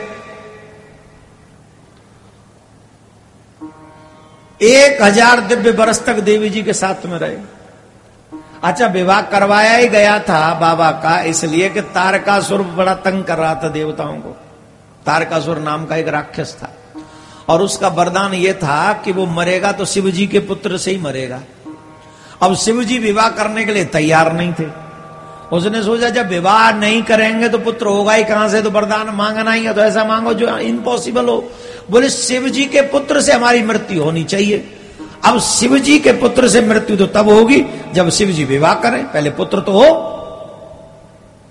पहले विवाह हो, फिर पुत्र हो, फिर मृत्यु हो। आओ तो महाराज शिव जी के कोई विवाह हो गया। अब शिव जी बाबा भोलेनाथ माँ पार्वती जी के साथ हैं। एक हज़ार दिव्य वर्ष निकल गई। देवता लोग तड़फने लगे, तरसने लगे। ब्रह्मा जी के पास गए, विष्णु जी के पास गए। महाराज, बाबा भोलेनाथ का प्रार्थना करो बाबा से। बाबा कृपा करें, पुत्र हो पुत्र हो पुत्र हो। ब्रह्मा जी, नारायण, इंद्र, सभी देवता सभी देवता मिलकर कैलाश पर्वत पर पहुँचे और जिस गुफा में महादेव विराजमान थे, माँ पार्वती के साथ उस गुफा के द्वार पर पहुँच गए। और सभी देवता पुकारने लगे, हे महाराज, कृपा करो हे प्रभु, हे महादेव, हे परमेश्वर, आप गुहा के भीतर, गुफा के भीतर क्या कर रहे हो महाराज? तार का सुर से पीड़ित हम सात देवता आपकी शरण में आए। हम सभी देवताओं की रक्षा करो। हे मुनीश्वरो, इस प्रकार मुझ ब्रह्म का, मुझ ब्रह्मा का तथा देवताओं को सहित विष्णु की भगवान शिव ने आवाज़ सुनी। और उस दुख भरी आवाज़ को सुनकर महादेव से नहीं रहा गया। ब्रह्मा जी बोले देवताओं विष्णु की स्तुति सुनकर योग ज्ञान विशारद भगवान शंकर यद्यपि निष्काम हैं तथापि उन्होंने भोग का परित्याग नहीं किया और फिर भी भक्त बक्सल शंकर दैत्य से पीड़ित हुए देवताओं के समीप घर में आ, समीप घर के दरवाजे पर आए हुआ देखकर उस समय मुझ ब्रह्मा तथा विष्णु के साथ देवताओं को भक्त वत्सल शिव ने देखा। तो देवताओं को पूर्वक्त वचन सुनकर दुखी आत्मा वाले हम सबको देखकर भगवान भोलेनाथ ने कहा, देवताओं, सिर झुकाकर परम स्नेह पूर्वक शंकर को प्रणाम किया सभी देवताओं ने। और बाबा भोलेनाथ से देवता बोले, हे देवादि देव महादेव, करुणा सागर प्रभु, आप हम सब पर, आप कृपा कीजिए, आप अंतर्यामी, आप घटघटवासी, आप सब जानते हैं। हम आपके द्वार पर क्यों आए? हमारे दुख का निवारण आपके सिवा कोई नहीं कर सकता। तब शिव बोले, हे विष्णु, हे विधे देवा, सर्वे सांबो मनोगति यदा भक्ति तदा तत्व कोपी तो सत्प्रबार कह हे विष्णु, हे विधाता, हे देवो, मैं आप सबके मन का अभिप्राय जान रहा हूँ। किंतु जो होना था वो अब हो गया, भावी का जो निर्माण था वो हो चुका। हे देवो, जो होना था वो हो गया। अब तो उपस्थिति है उसके विषय में सुनिए, मुझ शिव के स्खलित इस तेज को इस समय कौन धारण करेगा? देखो, भगवान भोलेनाथ इसी क्रिया में लगे थे कि शिव पुत्र उत्पन्न किया जाए। और जब वो समय नज़दीक आया तो उसी समय देवताओं ने पुकारना शुरू कर दिया। और इतने दीन वचनों में पुकारा कि महादेव से रहा नहीं गया, महादेव गुफा के बाहर आ गए। और महादेव गुफा के बाहर आए तो महादेव का तेज स्खलित हो गया वहाँ।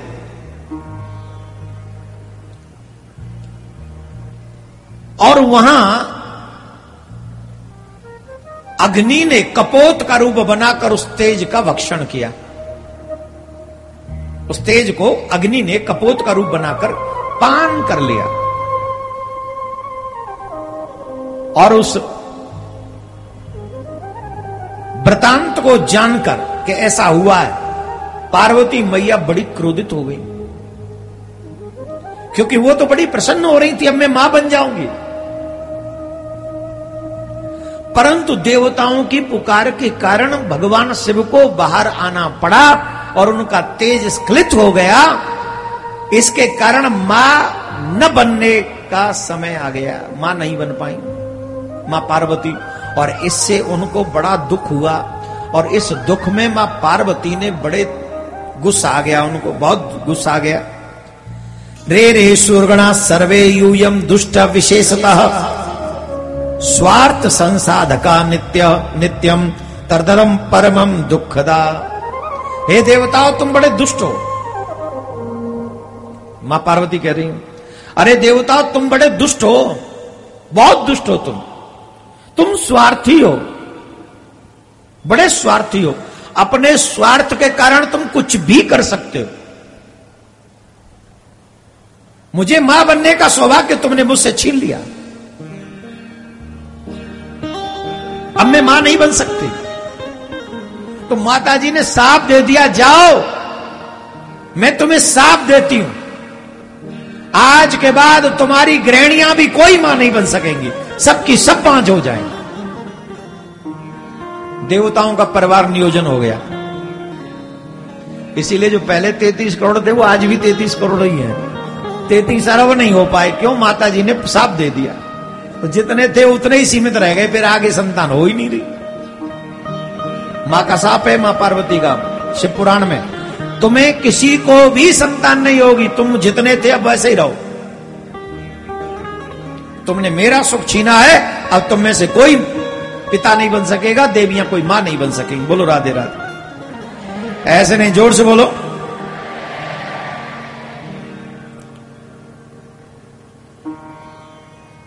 ब्रह्मा जी बोले, इस प्रकार क्रोध से जलती हुई शैलपुत्री पार्वती ने सभी देवताओं को साप दे दिया।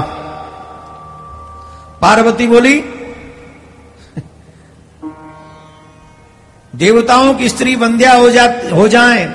मेरा विरोध करने वाले सभी देवगण सर्वदा दुख प्राप्त करें। और अग्निदेव को साप दिया, जो कपोत बन के उसको खा गए थे ना, तेज को। तो अग्निदेव से कहा सर्वभक्षी भवम सुचे पीड़तात्मेत निश्चय। हे अग्नि, तुम बड़े दुष्ट हो। तुमने यह भी नहीं सोचा क्या ग्रहण करने योग्य और क्या ग्रहण करने योग्य नहीं है। तुम शिव के तेज को खा गए। मैं तुम्हें साप देती हूँ। आज के बाद तुम सर्वभक्षी हो जाओ। तुम सबको, तुम, तुम्हें सब कुछ खाना पड़े ये मेरा साप है, बोलो राधे राधे। ऐसे नहीं, ज़ोर से बोलना पड़ेगा।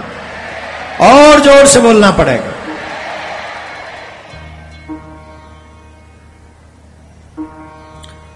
ब्रह्मा जी बोले, इस पार, इस प्रकार अग्नि को साप देकर असंतुष्ट होकर भगवती पार्वती भगवान महेश्वर के साथ शीघ्रता पूर्वक अपने आवास में चली गईं। देवता लोग अग्नि के मुख से अच्छा सुनो, एक बात सुनो ध्यान से। अग्नि जो है वो देवताओं का मुख है। जितने भी देवता हैं, देवियाँ हैं, उन सबका मुख अग्निदेव है। देखो, ये इतनी सुंदर सुंदर कथा चल रही है। आपको और आपके बच्चों को बहुत सुंदर ज्ञान मिल रहे होंगे। बहुत से लोग, हमारे ही बच्चे ये क्या कहते हैं? बताइए, कैसे भगवान भोग लगा रहे हैं? हमने दो रोटी रखी थी, दो ही रोटी रखी है। एक भी नहीं खाई, इसका मतलब भगवान ने भोग नहीं लगाया। कहते कि नहीं? बोलो। संदेह है कि नहीं? हाँ? तो माताएँ बताएँ, सबसे पहले भोग कहाँ लगता है?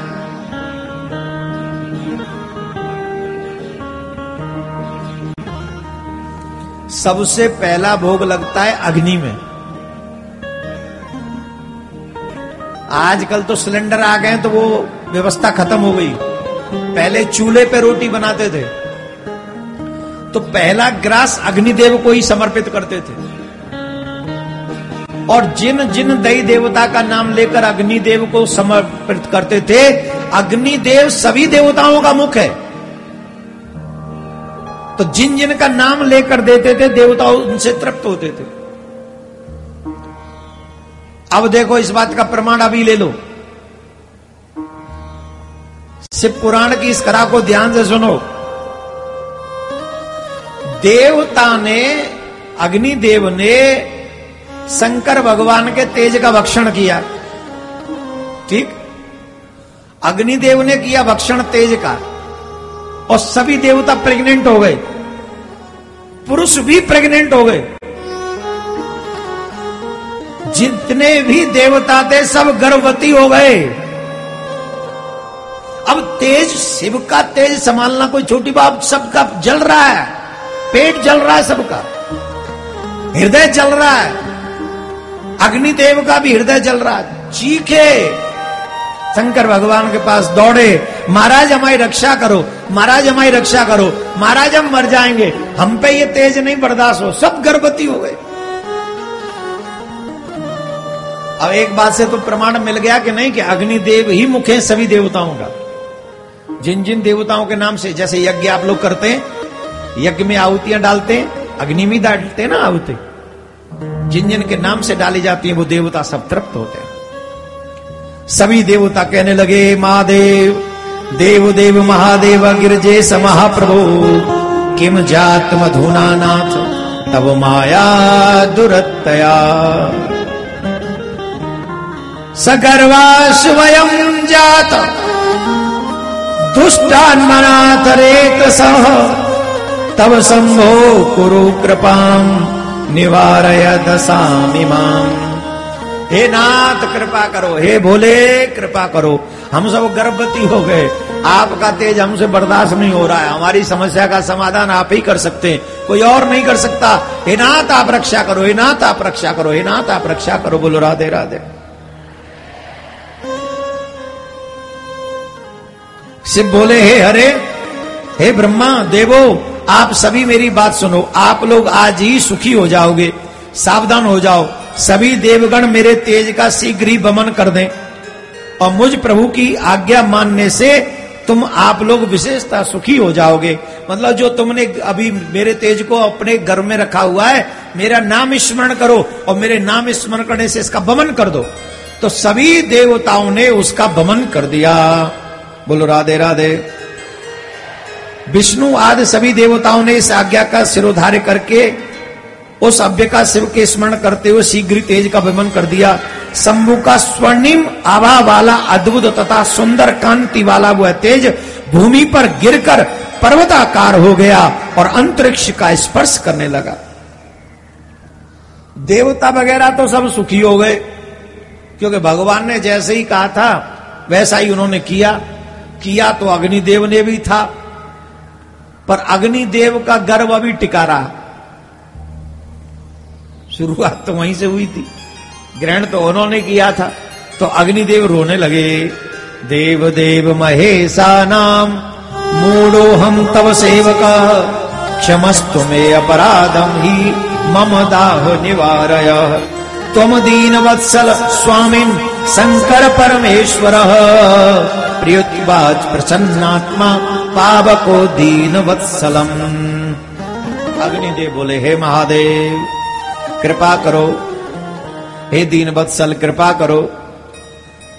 मैं आपका सेवक हूँ, हालाँकि मैं मूर्ख हूँ, फिर भी आपका सेवक हूँ। मेरे अपराध को क्षमा कर दीजिए, मेरे दाह का निवारण करें। हे स्वामिन, आप दीन बत्सल हैं, परमेश्वर हैं सदा से हैं, इस प्रकार से आप मुझ पर प्रसन्न हो जाइए। आप मेरे ऊपर करुणा कीजिए, मुझे बर्दाश्त नहीं हो रहा, मैं बड़ा दुखी हूँ। शिव जी बोले, हे अग्नि पार पाप की अधिकता के कारण तुमने यह अनुचित कार्य किया है। मेरे तेज का भक्षण कर लिया है। अब मेरी आज्ञा तुम पर निवारण हो जाएगा तुम्हारे दाह का। अब तुम मेरी शरण में आ गए हो। इसमें प्रसन्न हो जाओ। तुम्हारा सर्व दूर दूर हो जाएगा। अब तुम किसी सुलक्षणा स्त्री को मेरे इस तेज को प्रदान कर दो। श्री राम मैदान, वटवा रोपरा रोड, अहमदाबाद में चल रही ये कथा। के मुख्य यजमान है, श्री कमलाकर सिंह एस राजपूत, श्री हिम्मतलाल सिंह के राजपूत, अनमोल सिंह राजपूत। और ये कथा का रेडियो प्रसारण जो आप सुन रहे हैं, जिसके सहयोगी है श्री बकुल भाई पटेल मंथन ग्रुप। तो आइए सुनते हैं श्री शिव महापुराण कथा का सातवां दिन का भाग। जब तुम मेरे इस तेज को किसी सुलक्षणा स्त्री को दे दोगे तो तुम्हारा दुख दूर हो जाएगा। अब अग्निदेव चले।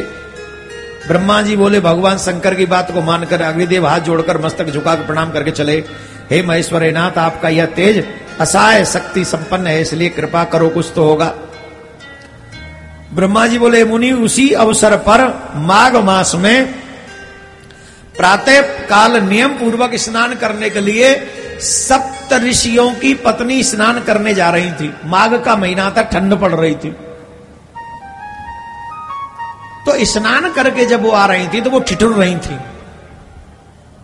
ठंड लग रही थी। तो अचानक वहाँ अग्नि जलती हुई दिखाई पड़ी। तो बोले, चलो, हाथ सेक लेते हैं। हाथ सेक लेते हैं। अग्नि का ताप मिलेगा तो ठंड कम होगी। तो छह ऋषियों की पत्नी गई, पर अरुंधति नहीं गई वहाँ। अरुंधति ने मना किया कि तुम मत जाओ, मुझे ऐसे में देवताओं की कोई चाल नज़र आ रही है। यहाँ पर अग्नि प्रज्वलित हो रही है, हमें ये बात समझ में नहीं आ रही, इसलिए तुम मत जाओ, लेकिन वो नहीं मानी, और अग्नि ताप के लिए चली गई, अरुंधति नहीं गई। तो वो छह की छह जब वहाँ पहुँची तो अग्नि देव ने वह अपना तेज।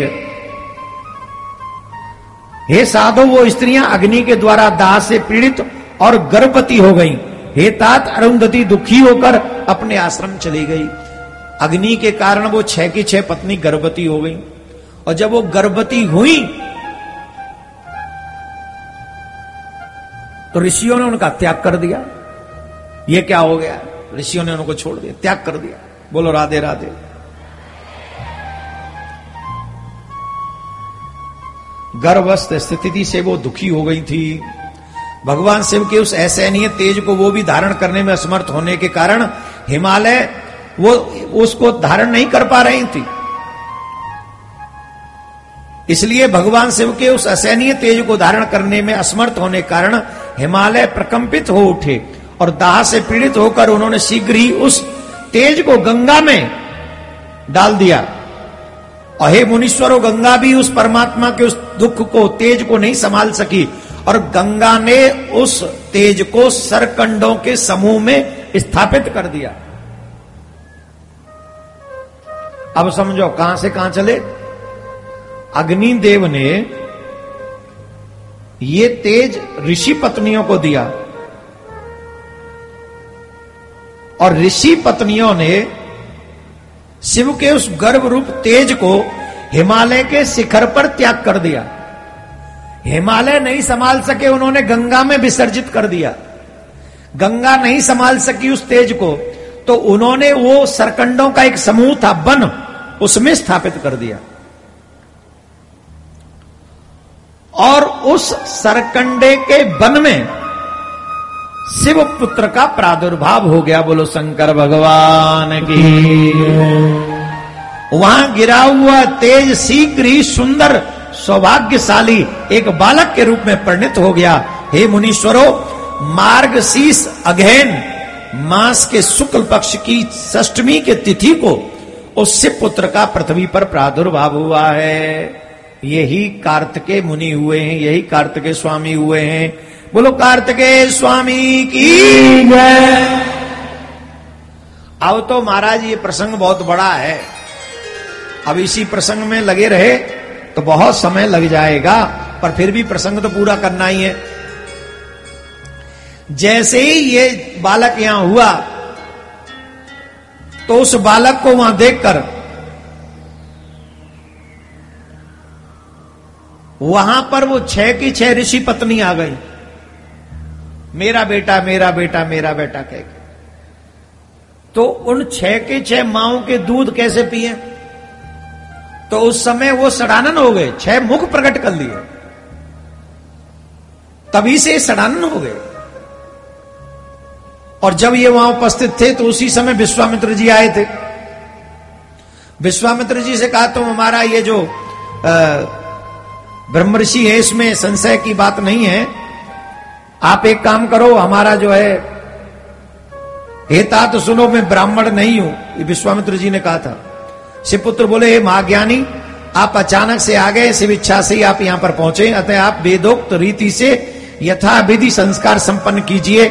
आज से आप प्रसन्नता पूर्वक मेरे पुरोहित हो जाइए। आप हमारा नामकरण इत्यादि जो भी संस्कार हैं, वो इस समय आप कीजिए। वेद रीति के तहत कीजिए। विश्वामित्र जी ने कहा, हम तो महाराज अभी तपस्या कर रहे हैं ब्रह्म ऋषि बन नहीं पाए तो अभी देखो पहले ही आशीर्वाद दे दिया अपने पुरोहित को आशीर्वाद दे रहे चिंता मत करो। तुम को ब्रह्मा जी वशिष्ठ जी सब ब्रह्म ऋषि मानेंगे घबराओ नहीं तो हमारा कार्य पूरा करो। आप आ, आप मेरी आज्ञा का पालन कीजिए संस्कार करें यह सब रहस्य आपको गुप्त ही रखना चाहिए। ऐसा कहकर ब्रह्मा विश्वामित्र जी ने फिर शिव पुत्र का सुंदर संस्कार किया। जब भगवान भोलेनाथ को पता चला तो नंदीगण को बुलाया भेजा और नंदीगण ने, नंदीगण इत्यादि। तो ये तो हिमालय चढ़ गए, बड़ा युद्ध हुआ, देवताओं से युद्ध हुआ। देवताओं के दांत खड्डे कर दिए थे, छोटे से बालक ने। फिर भगवान शंकर ने बुलावा भेजा है, बोलो, राधे राधे। सभी देवताओं ने इनको शक्ति प्रदान करी है। और फिर ब्रह्मा जी इत्यादि ने भी इनको वरदान दिए और इसके साथ शक्ति, इनके साथ शक्तियाँ प्रदान करी। फिर इस, इनको तारकासुर से युद्ध करने के लिए भेजा। इनको ब्रह्मांड पति बनाया, सेना का अधिपति बनाया और सेनापति बनाकर और तारकासुर से युद्ध करने के लिए भेजा। और भगवान शिव की कृपा से तारकासुर के साथ युद्ध में कार्तिके स्वामी ने सब उस दुष्ट का वध कर दिया। बोलो, राधे राधे। ज़ोर से बोलना पड़ेगा। ज़ोर से बोलना पड़ेगा। और ज़ोर से बोलना पड़ेगा। ये तो हो गई कार्तिकेय स्वामी की कथा। अब गणेश जी की जन्म की कथा भी आपको सुनाए कि नहीं? आप तो कहोगे, सुनाओ, आपका क्या जा रहा है? चलो गणेश जी की उत्पत्ति का कारण तो आप कल्प भेद से, वैसे तो ये कहते हैं कि ब्रह्मा जी से भी पहले गणेश जी है।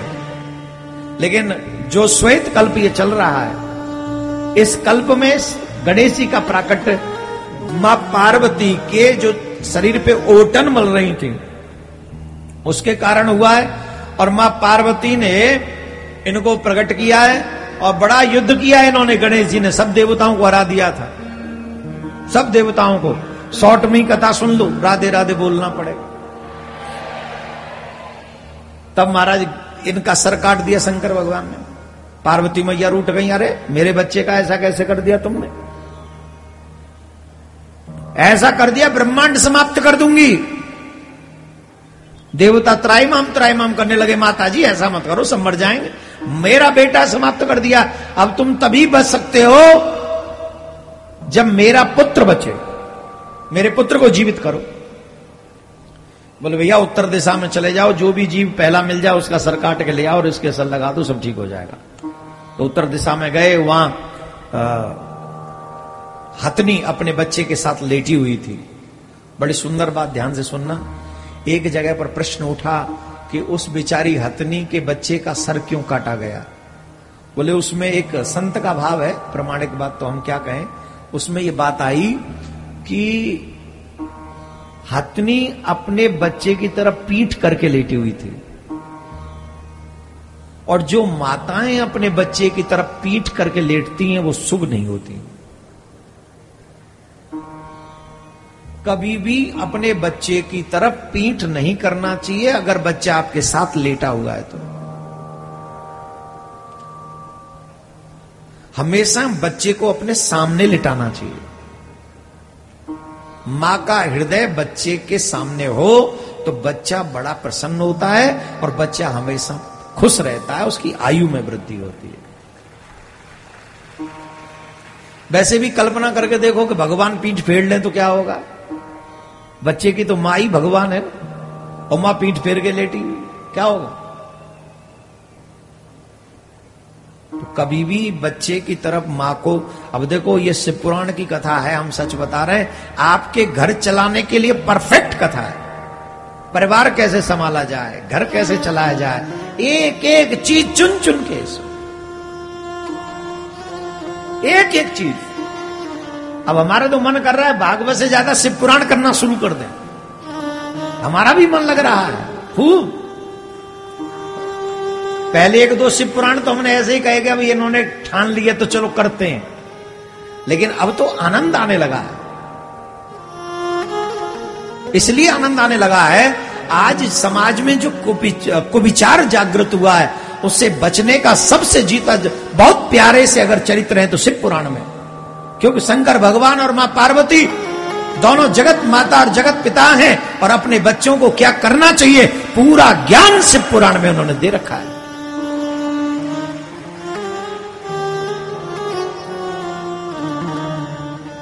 हम सबको ध्यान से सुनना चाहिए। राधे राधे बोलना पड़ेगा। ज़ोर से। बच्चे को जीवित किया, वही हाथी का सर लाके लगा दिया, हाथी के बच्चे का तो ये गजानन हो गए। जय गणेश जय गणेश जय गणेश देवा। माता जग पार्वती पिता महादेवा। जय गणेश जय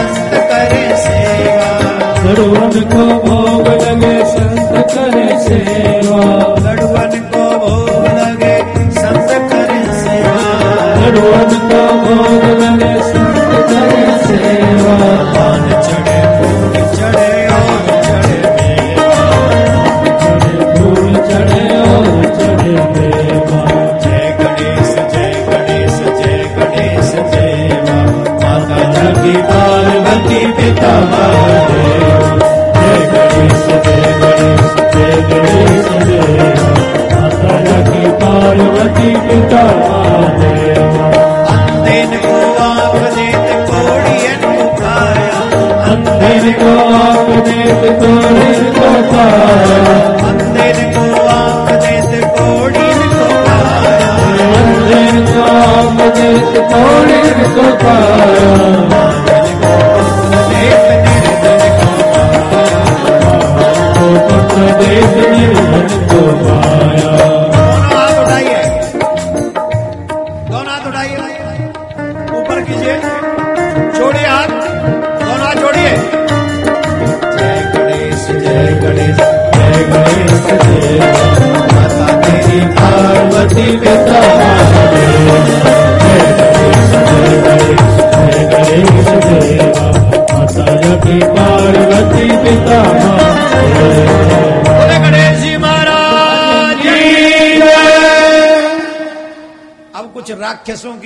कथा और सुना देते हैं और फिर आज के से पुराण को पूरा करेंगे। आज के बाद दो दिन बचे हैं हमारे और आपके बीच में, मात्र only two days only two days कल और परसों। से दो दिन और रहेंगे, उसके बाद हम चले जाएँगे। हाँ मई। तो आप YouTube पे वहाँ से भी कथा सुन सकते हैं। थोड़ा लेट नाइट का टाइम होगा आपका, लेकिन आप वो कथा वहाँ से भी सुन सकते हैं। बोलो, राधे राधे। भगवान ने त्रिपुर को जलाकर त्रिपुरारी नाम अर्जित किया, इन राक्षसों का वध किया भगवान ने। अब एक जलंधर नाम का राक्षस हुआ। एक बार क्या हुआ? ये देवताओं के गुरुजी बृहस्पति और इंद्र दोनों ही भगवान भोलेनाथ से मिलने के लिए जा रहे थे। शंकर भगवान थोड़े बीच में मिल गए। भेष बदल के, रूप बदल के आ गए। अब जब रूप बदल के आ गए ध्यान से सुनना। तो शंकर भगवान के विषय में इन्होंने पूछा, इंद्र ने शंकर भगवान कहाँ है? कहाँ मिलेंगे? तो शंकर भगवान बोले, कहाँ नहीं है वो? अरे सीधे सीधे जवाब नहीं देते हो? हाँ तो हम पूछ रहे कहाँ नहीं है? अब इसको इसी बात पे गुस्सा आ गया, इंद्र को। वज्र उठा लिया। आज तुम्हें मैं ढंग से ज्ञान दे दूँगा। और जैसे ही वज्र उठाया भगवान भोलेनाथ ने स्तंभ कर दिया, वहीं आजकल की भाषा में कहते हैं स्टैचू। स्टैचू जो कहते ऐसे रह जाते ना। बाबा ने ऐसे ही कर दिया। अब खूब कोशिश कर रहा हिल ही नहीं रहा। जट समझ गए। कौन बृहस्पति जी? ये साक्षात भगवान है, हम बीच में ही आ गए, हमारी परीक्षा लेने। जट पैर पकड़ लिए, महाराज, क्षमा करो, आप ही का चेला, क्षमा करो क्षमा करो। भगवान भोलेनाथ के नेत्रों से जो तेज निकला, उसे समुद्र में स्थापित कर दिया। और समुद्र से जलंधर का प्राकट्य हुआ। अब यह जलंधर महाराज बड़ा विचित्र था। इसने भी बड़े वरदान पाए थे। इतना बलवान था जलंधर, ने देवराज, इंद्र इत्यादि सब स्वर्ग वर्ग छीन लिया। अब लेकिन एक पत्नी थी इनकी, बहुत अच्छी। नाम था वृंदा। क्या नाम था? ज़ोर से बोलो। बड़ी पतिव्रता स्त्री थी। मेरे भैया, ये प्रसंग जरा मन से सुनना भैया, बहुत मन से सुनो। हम बार बार कह रहे हैं, अगर घर में सुलक्षणा पतिव्रता स्त्री है तो देवताओं की हिम्मत नहीं कि तू उस घर में अकाल मृत्यु हो जाए पति कितना भी बड़ा राक्षस हो और अगर पत्नी पतिव्रता है तो देवता हिम्मत नहीं कर सकेंगे। इसका मतलब पति ये ना समझ ले, हम तो राक्षस बने रहे।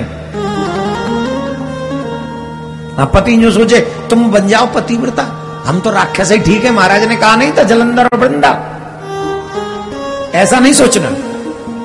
ऐसा कदापि मत सोचना। एक कथा और भी सुंदर आती है इसके बाद, शिव पुराण में।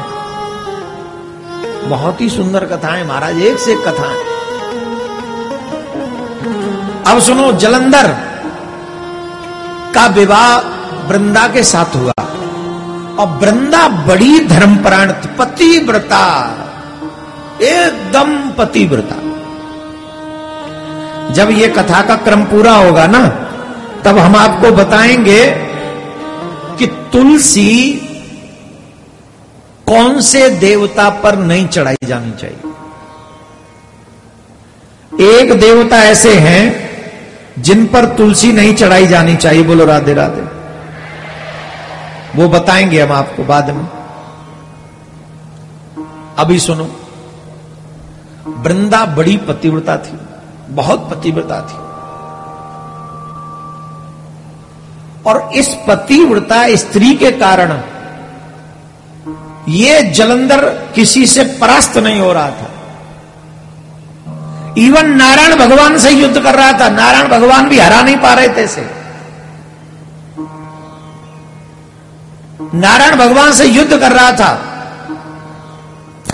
तो इसके युद्ध, इसके बल, इसके पौरुष से प्रसन्न होकर नारायण भगवान बड़े प्रसन्न हुए। नारायण भगवान ने कहा, जलंधर, सुनो, हम तुमसे बड़े प्रसन्न हैं। बोले, फिर? बोले, हम प्रसन्न हैं तुम्हारे पौरुष से। हमसे वरदान मांग लो। जलंधर बोला, वरदान देना है। बोले, हाँ, दे दो। ले लो वरदान, जो चाहिए सो ले लो। तो जलंधर बोला, आप जानते हो, मेरा और आपका एक रिलेशन है। क्या रिलेशन है? बोले, मैं आपका साला लगता हूँ। I am your brother in law और दुनिया में और चाहे अच्छा लगे, ना लगे, भाई अच्छा लगे, ना लगे ब्रदर इन लॉ ज़रूर अच्छा लगता है। साला बड़ा अच्छा लगता है। जितने भी लोग बैठे, बताओ, साले साहब से पटती है कि नहीं? जब वो कहते, जी, जा, जी हा हा हा हाँ जी, बताओ जी। अभी पटती है साले साहब से? साले साहब से पटती है कि नहीं? पटती है? हाँ। भैया से ज़्यादा पटती है कि साले साहब से?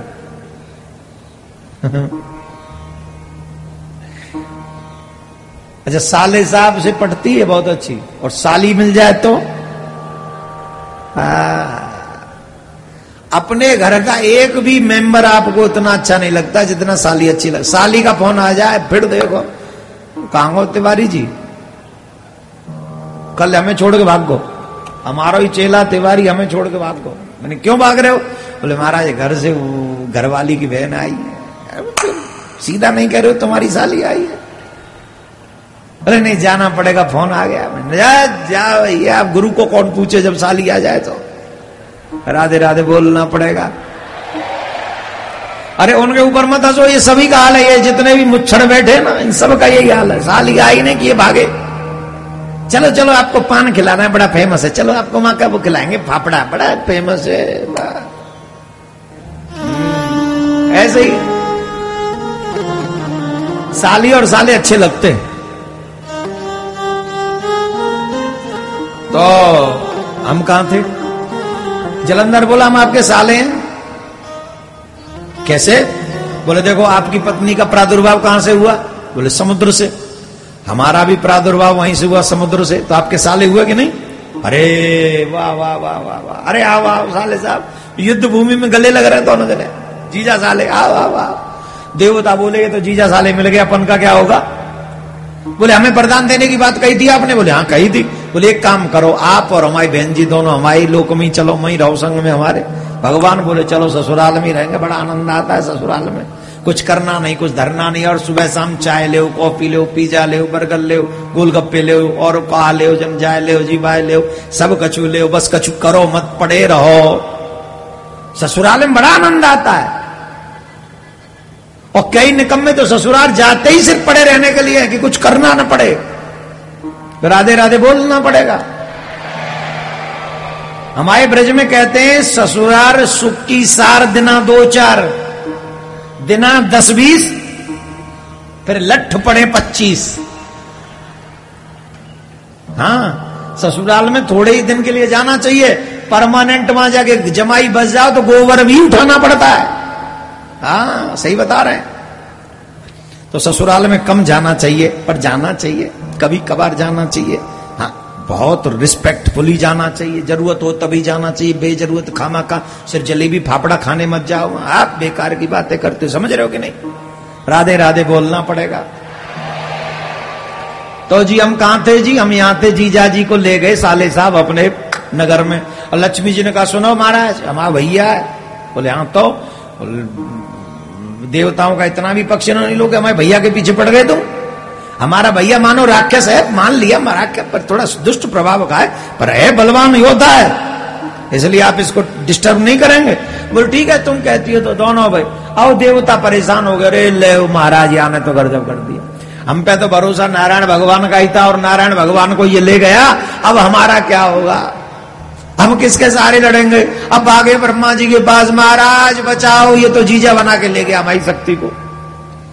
तो शंकर भगवान से जाके निवेदन किया और ब्रह्मा जी से निवेदन किया। ब्रह्मा जी ने जुगाड़ कर दिया, देवर्षि नारद को जलंधर की सभा में भेज दिया।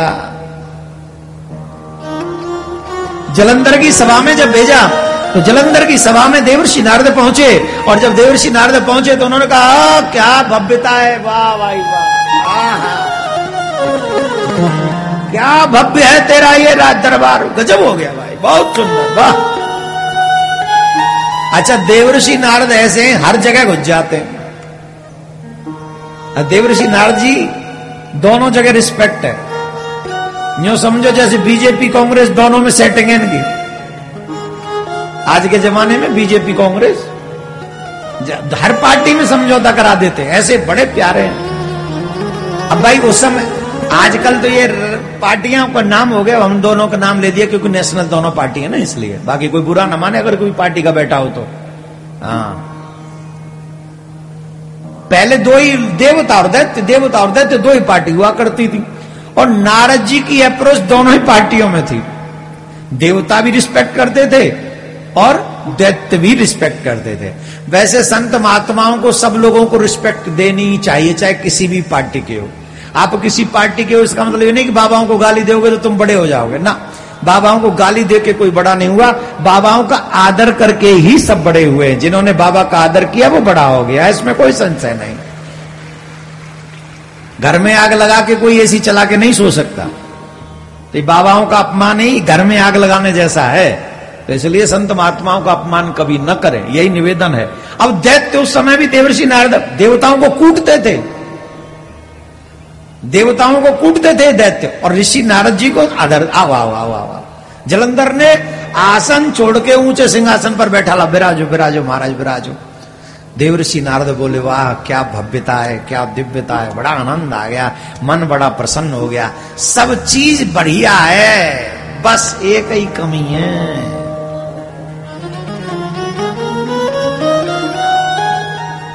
सब चीज़ चकाचक है, एक चीज़ कमी है। एक चीज़ कमी है, जो व्यक्ति स्वर्ग में राज कर रहा हो, उसे कहो एक चीज़ की कमी है तो अखरेगी कि नहीं? बोले, क्या चीज़ की कमी है महाराज? बोले, देखो, सब बढ़िया एकदम बहुत चकाचक है। तो बोले, एक चीज़ की ये कमी है,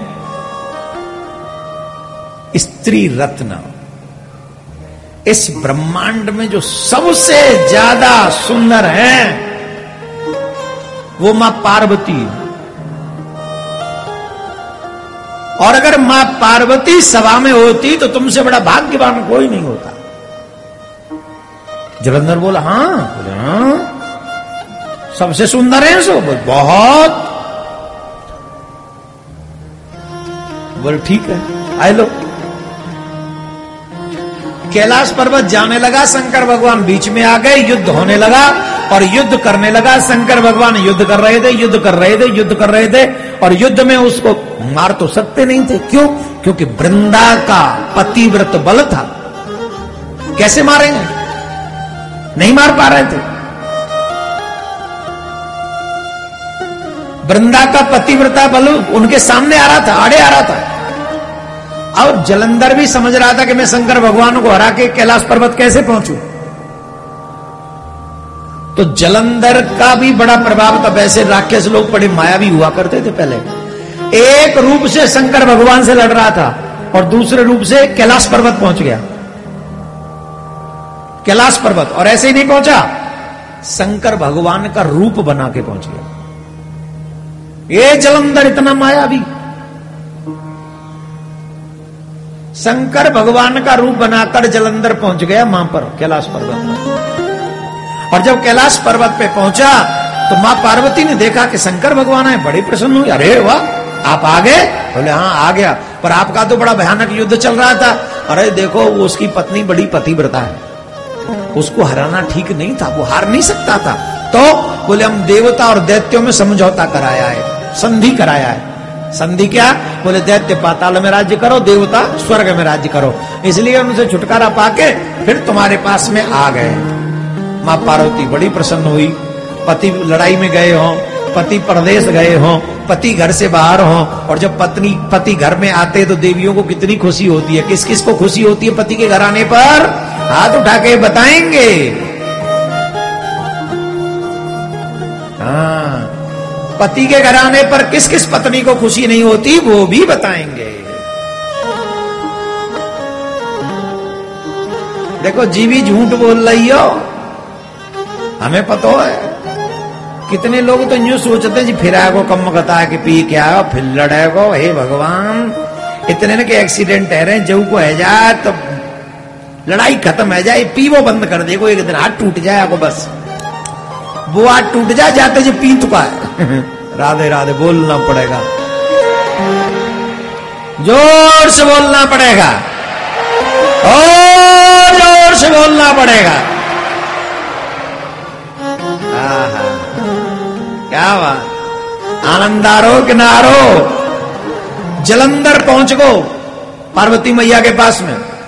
जलंधर को शंकर भगवान का रूप बना के आया था ना तो जैसे ही पार्वती जी के पास पहुँचा, ध्यान से सुनना। पार्वती मैया का रूप उसने पास से देखा।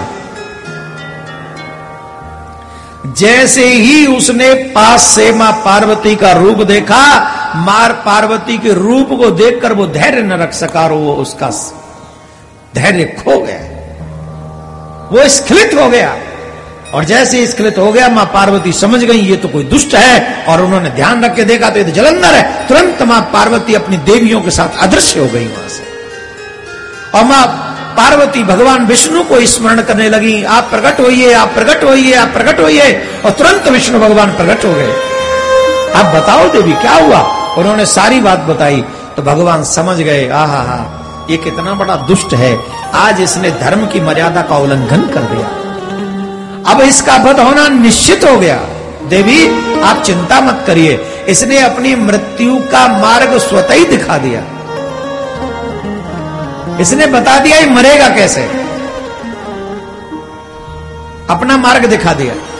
अब इसके जीवन का रक्षक बनी हुई है इसकी पत्नी और उसकी पतिव्रता स्त्री जो है इसकी, वही जीवन का रक्षक बनी हुई है ना? अब देखते इसके पतिव्रत, इसकी पत्नी के पतिव्रत बल को कब तक। तो भगवान वृंदा का पतिव्रत धर्म नष्ट करने के प्लान करने लगे, योजना करने लगे, बनाने लगे। श्री राम मैदान, वटवा रोपरा रोड, अहमदाबाद में चल रही ये कथा के मुख्य यजमान है श्री कमलाकर सिंह एस राजपूत, श्री हिम्मतलाल सिंह के राजपूत, अनमोल सिंह राजपूत। और ये कथा का रेडियो प्रसारण जो आप सुन रहे हैं, जिसके सहयोगी है श्री बकुल भाई पटेल मंथन ग्रुप। तो आइए सुनते हैं श्री शिव महापुराण कथा का सातवां दिन का भाग। जितने भी लोग मुझे लंदन में सुन रहे हैं, अभी कथा में आज तेईस है। 26 तारीख को श्रीमद् भागवत कथा का आयोजन आपके ही शहर लंदन में होगा। मैं पुनः बार बार कह रहा हूँ, अगर चाहते आपके बच्चे सनातन को जाने, आप चाहते हैं कि सनातन का झंडा वहाँ भी बुलंद हो तो ये मत सोचो कि तुम्हें निमंत्रण किसी ने दिया है कि नहीं। तुम ये मत सोचो कि वहाँ हमें कौन बुला रहा है। आपको मेरे कन्हैया बुला रहे हैं, प्रिया कांजू बुला रहे मैं यहाँ से आपको निमंत्रण दे रहा हूँ पहले ही दिन से। पहले ही दिन से अगर सच्चे सनातनी हो तो बिना रोक टोक के आप वहाँ पहुँचे। एड्रेस चल रहा होगा यहाँ फेसबुक पे होगा व्हाट्सएप पे होगा, और ये जो सोशल मीडिया और आस्था पे भी चल रहा होगा, वो एड्रेस आप वो ले लें। मुझे वो जगह का नाम नहीं पता, जिस जगह पे कथा होगी।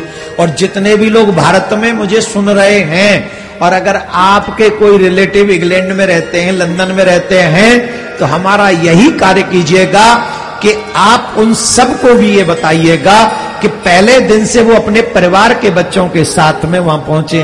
और भैया, देखो, एक बात सुनो।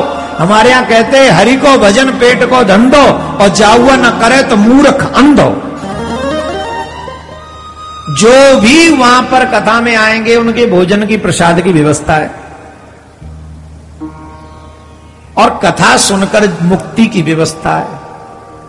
अब बताओ, ये दोनों काम इतने सरलता से मिल रहे हो और फिर भी हम न करें तो हम सनातनी कैसे हो सकते हैं?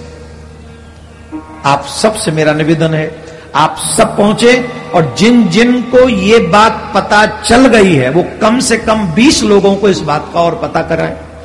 जो भी इंग्लैंड में, लंदन में मुझे सुन रहे हैं, कम से कम 20 लोगों को इन्फॉर्म करें मेरे आने से पहले। अभी आपके पास दो दिन है, इसका मतलब एक दिन में 10 आदमी को आपको इन्फॉर्म करना। और मैं किसी और के लिए नहीं आ रहा हूँ, मैं सनातनियों के लिए आ रहा हूँ। मैं उन बच्चों के लिए आ रहा हूँ जिन्हें अपने धर्म पर डाउट होता है। मैं उन परिवारों के लिए आ रहा हूँ जिन परिवारों में विघटन है, टूट रहे परिवार। मैं आपके लिए आ रहा हूँ, मैं आपके परिवारों के लिए आ रहा हूँ। मुझे क्या आवश्यकता है आपके लंदन में आने की? देखिए ना, यहाँ अहमदाबाद में कैसा पंडाल भरा पड़ा है। यहाँ से चला जाऊँ, सूरत, वहाँ पंडाल लगा लूँ लगा सकता हूँ कि नहीं? सूरत में एक आध पंडाल लगाने वाले मिल ही जाएँगे। मिलेंगे कि नहीं? फिर मुझे वहाँ जाने क्या ज़रूरत है? और मुझे पता है विदेशों में इतने लोग नहीं होते। इसके बावजूद भी आने का मन मैं इसलिए कर रहा हूँ, क्योंकि लंदन में अभी तक कथा हुई नहीं, और सनातनियों का झंडा जो है अभी हमारे द्वारा वहाँ लगाया नहीं गया। तो इसलिए हम चाहते हैं, आओ, हम और आप मिलकर अपने कन्हैया के गीत गाएँगे। राधे राधे गाएँगे, और सनातन का झंडा फहराएँगे। राधे राधे बोलना पड़ेगा। ज़ोर से बोलना पड़ेगा। तो आप सभी जिन जिन को पता है, जिनका कोई भी रिलेटिव है, वो सब बताएँ। आइए कथा को आगे बढ़ाते हैं। सुनिए ध्यान से। भगवान ने कहा कि इस जलंधर ने अपनी मृत्यु का मार्ग स्वतः ही दिखा दिया है। तो भगवान उस मार्ग को अपनाकर, एक जोगी का भेष बनाकर उस बगीचे में पहुँच गए, जिस बगीचे में वृंदा भ्रमण कर रही थी। वृंदा भ्रमण कर रही थी, क्यों कर रही थी? पति युद्ध में गए तो चिंता सता रही थी, क्या हो रहा होगा? मेरे पति कैसे होंगे? मेरे पति कैसे होंगे? उसी समय भगवान ने माया से एक राक्षस उत्पन्न किया। और राक्षस उत्पन्न करके वृंदा की तरफ़ दौड़ा दिया। और जैसे ही वृंदा की तरफ़ दौड़ाया तो भगवान ने तुरंत दो बंदरों को प्रकट किया और कहा, मार डालो इस राक्षस को। झट वो मार दिए। वृद्धा अपने आप को सुरक्षित महसूस समझने लगी। संत के रूप में देखा। तो चरणों में प्रणाम किया आप तो पहुँचे हुए महाराज हैं। मैं आपको तो बार बार नमन करती हूँ, प्रणाम करती हूँ। हे महाराज, मेरे पति युद्ध में गए युद्ध करने के लिए। कृपा करके बताइए मेरे पति की क्या दशा है? इस समय मेरे पति किस स्थिति में है? हे महाराज, आप कृपा करके बताओ। नारायण भगवान ने कहा, देवी, सुनो। वैसे तो हमने ये काम छोड़ दिया है। ये भविष्य बताना और ये बताना, हम ये सब करते नहीं ये सब हमने छोड़ रखा है। परंतु तुम बड़ी श्रद्धावान हो और तुम बहुत बड़ी पतिव्रता हो। तो तुम्हारे कारण इस प्रयोग को हम करते हैं तुम्हारे सुख के लिए। तुम्हारी व्यवस्था करते हैं, तुम्हें हम बताते हैं। सुनो ध्यान से। अपने बानरों को कहा, बताओ। बताओ बताओ। जलंधर की क्या दशा है? बंदर गए, कटे हुए हाथ, कटा हुआ सर लाके पटक दिया। जलंधर का यह दशा है जलंधर की। यह दशा है। इस दशा को देखकर वृंदा ज़ोर ज़ोर से रोने लगी ज़ोर ज़ोर से रोने लगी फूट फूट के रोने लगी।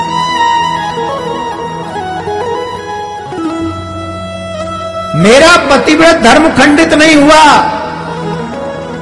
ऐसा क्या अपराध हो गया जिसके कारण मेरे पति का वध हो गया? क्या हो गया? ज़ोर ज़ोर से रो रही थी। चरणों में गिर गई संतों के। महाराज से कहने लगी, महाराज, मेरे ऊपर दया कीजिए, मेरे ऊपर कृपा कीजिए। आप तो पहुँचे हुए हैं, आप चाहेंगे तो क्या नहीं हो सकता? क्या नहीं हो सकता? आप चाहेंगे तो सब कुछ हो सकता है। महाराज, कृपा करो कृपा करो महाराज। बोल, ठीक है देवी, वैसे तो ये बात ठीक नहीं है। पर फिर भी तुम कहती हो तो कुछ करते हैं। तो भगवान ने अपने कमंडलू से जल लिया और जल लेकर उस हाथ पर, उस सर पर पटक दिया, फेंक दिया। जैसे ही उस पर फेंका, हाथ और सर अदृश्य हो गया और वहाँ जलंधर प्रकट हो गया। और जैसे ही जलंधर प्रकट हुआ, वृंदा बड़ी प्रसन्न हुई। और जलंधर का हाथ पकड़ के वो अपने भवन में ले गई।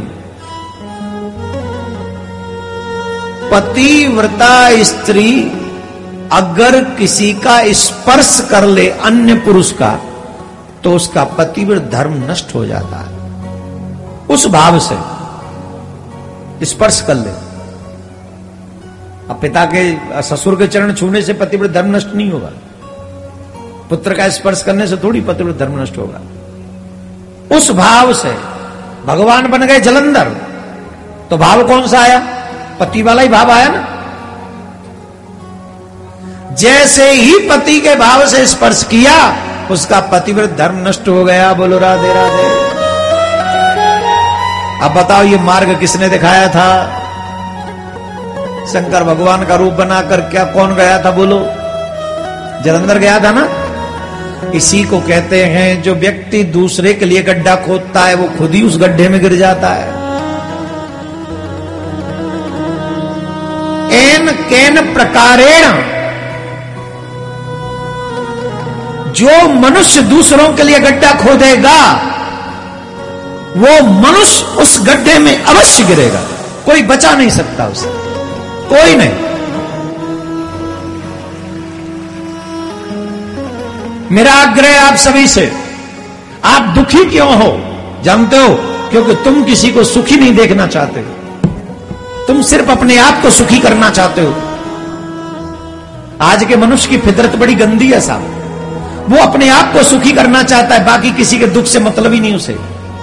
और अपने आप को सुखी करने में इतना व्यस्त है कि कभी सुखी रहा ही नहीं। दूसरों के दुख उसे दिखे ही नहीं।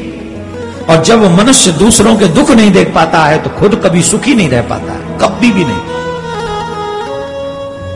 अगर सुखी होना है तो मूल मंत्र याद करो, जीवन में कभी किसी को अपने द्वारा दुख मत दो। अगर तुम किसी को अपने द्वारा दुख नहीं दोगे, परमात्मा तुम्हें कभी दुखी नहीं होने देगा, कभी नहीं। हम ये नहीं कहते कि तुम किस सबको सुखी कर दो, पर इतना तो कर सकते हो कि तुम्हारे द्वारा कोई दुखी ना हो। ये तो तुम्हारे हाथ में है। तुम संसार में सबको सुखी नहीं कर सकते, लेकिन तुम्हारे द्वारा कोई दुखी ना हो, ये तो तुम कर सकते हो। ये भी नहीं करते हो, बल्कि प्रयास किसी को सुख देने की बजाय दूसरों को दुख देने का प्रयास हमारा होता है। गाली देके क्रोध भरी नज़र से और न जाने कैसे कैसे हम दूसरों को दुख देते हैं और यही हमारे दुख का मूल कारण है। बोलो, राधे राधे। ज़ोर से बोलना पड़े।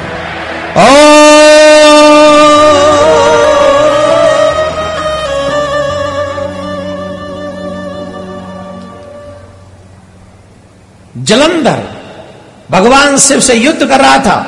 भगवान को बात दिख गई कि अब पतिव्रता स्त्री का पतित्व नष्ट हो गया है और भगवान ने तुरंत त्रिशूल का बार जलंधर के ऊपर किया और जैसे ही जलंधर के ऊपर प्रयोग किया, जलंधर उसी समय समाप्त हो गया, समाप्त हो गया।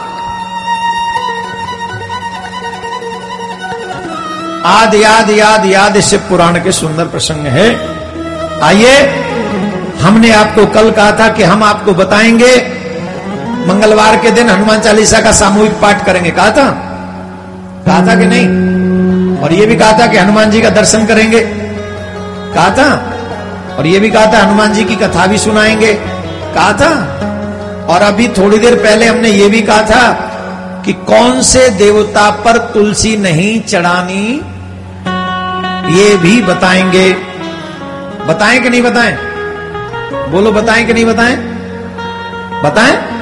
तो आइए, ये हम प्रसंग बताएँगे, पहले हनुमान जी का दर्शन कर लें आप लोग।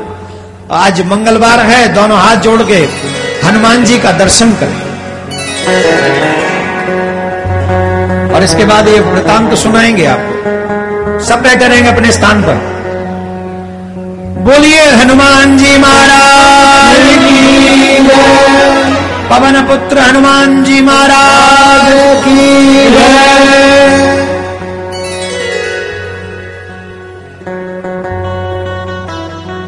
दोनों हाथ जोड़ लें और हनुमान जी का दर्शन करें। उससे पहले उससे पहले हम आपको बता देते हैं, कौन से देवता पर तुलसी नहीं चढ़ानी चाहिए? वैसे तो तुलसी महारानी का बड़ा महात्म है। जिस घर में तुलसी महारानी होती है, उस घर का कल्याण हो जाता है। जो मनुष्य तुलसी धारण करते हैं, वो कभी नरक के द्वार पर नहीं जाते। जो लोग एक बात ध्यान से सुन लो, पीछे जो खड़े हैं, वो बैठ जाएँ। सभी बैठ जाएँ। बहुत गलत बात है, खड़े हो जा रहे हैं। बहुत अच्छी बात बताने जा रहे हैं, ध्यान से सुनो। जिस घर में किसी वयोवृद्ध की मृत्यु होने जा रही हो, उनके प्राण निकलने से पहले तुलसी का सानिध्य उन्हें प्राप्त करा देना चाहिए। उनके कंठ के पास या कहीं भी तुलसी का स्पर्श करा दे। और अंतिम संस्कार में तुलसी की सूखी समिधा अवश्य प्रयोग करें। ऐसा करने से व्यक्ति साक्षात भगवान के गोलोक धाम के लिए चला जाता है। साक्षात गोलोक जाता है।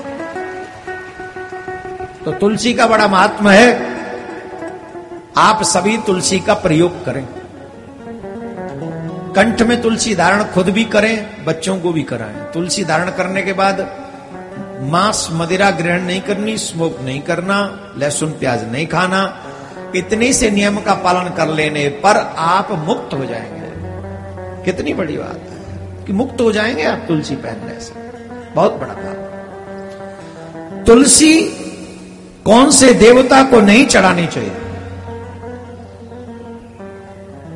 तुलसी महारानी नारायण भगवान को ध्यान करके उनको पति के रूप में पाने के लिए तपस्या कर रही थी। और उन्होंने गणेश जी को देख लिया। तो गणेश जी को देखा तो उनका मन हुआ कि गणेश जी, आप ही हमसे विवाह कर लो। तो गणेश जी को क्रोध आ गया। बोले, वाह, तुम तपस्या कर रही हो नारायण को पति के रूप में पाने के लिए और हमको देखकर अपना मन बदल रही हो। जाओ, अब हम तुमको कभी स्वीकार नहीं करेंगे। कभी भी नहीं। हमारी पूजा में तुम कभी स्वीकार होगी ही नहीं। तो गणेश जी की पूजा में कभी भी तुलसी महारानी का प्रयोग नहीं होता है। नहीं होता। गणेश जी को तुलसी जी प्रिय नहीं है, इसलिए तुलसी जी गणेश जी के ऊपर नहीं चढ़ानी चाहिए। तो दोनों हाथ जोड़ें और हनुमान जी महाराज को प्रणाम करें। अतुलित बलधामम श्री राम मैदान, वटवा रोपरा रोड, अहमदाबाद में चल रही ये कथा के मुख्य यजमान है श्री कमलाकर सिंह एस राजपूत, श्री हिम्मतलाल सिंह के राजपूत, अनमोल सिंह राजपूत। और ये कथा का रेडियो प्रसारण जो आप सुन रहे हैं, जिसके सहयोगी है श्री बकुल भाई पटेल मंथन ग्रुप। तो आइए सुनते हैं श्री शिव महापुराण कथा का सातवां दिन का भाग। कौन कौन चाहता है कि हमारे घर से भी अमंगल नष्ट हो जाए? जो लोग खड़े हैं, वो तो चाहते हैं कि नहीं? बैठ जाओ सब। इतने लोग बैठे हम सब हनुमान चालीसा करेंगे एक ईश्वर में। जो YouTube पे भी सुन रहे हैं, वो भी करेंगे। आज मंगलवार है। लाखों हनुमान चालीसा का पाठ आज हो जाएगा। और ये हनुमान चालीसा का पाठ होगा किस उद्देश्य से? कि जैसे राम लला अयोध्या में आ रहे हैं, वैसे ही हमारे कृष्ण लला भी मथुरा में आ जाएँ। इस मनोकामना के लिए हम हनुमान चालीसा का पाठ कर रहे हैं। गुजरात प्रदेश कांग्रेस के कार्यकारी अध्यक्ष, पूर्व विधायक श्री हेमंत सिंह जी पटेल जी, आप मंच पर आकर के पूज महाराज श्री से आशीर्वाद प्राप्त करेंगे। मोहन सिंह राजपूत जी, आप भी मंच पर आकर के पूज महाराज श्री से आशीर्वाद प्राप्त करेंगे।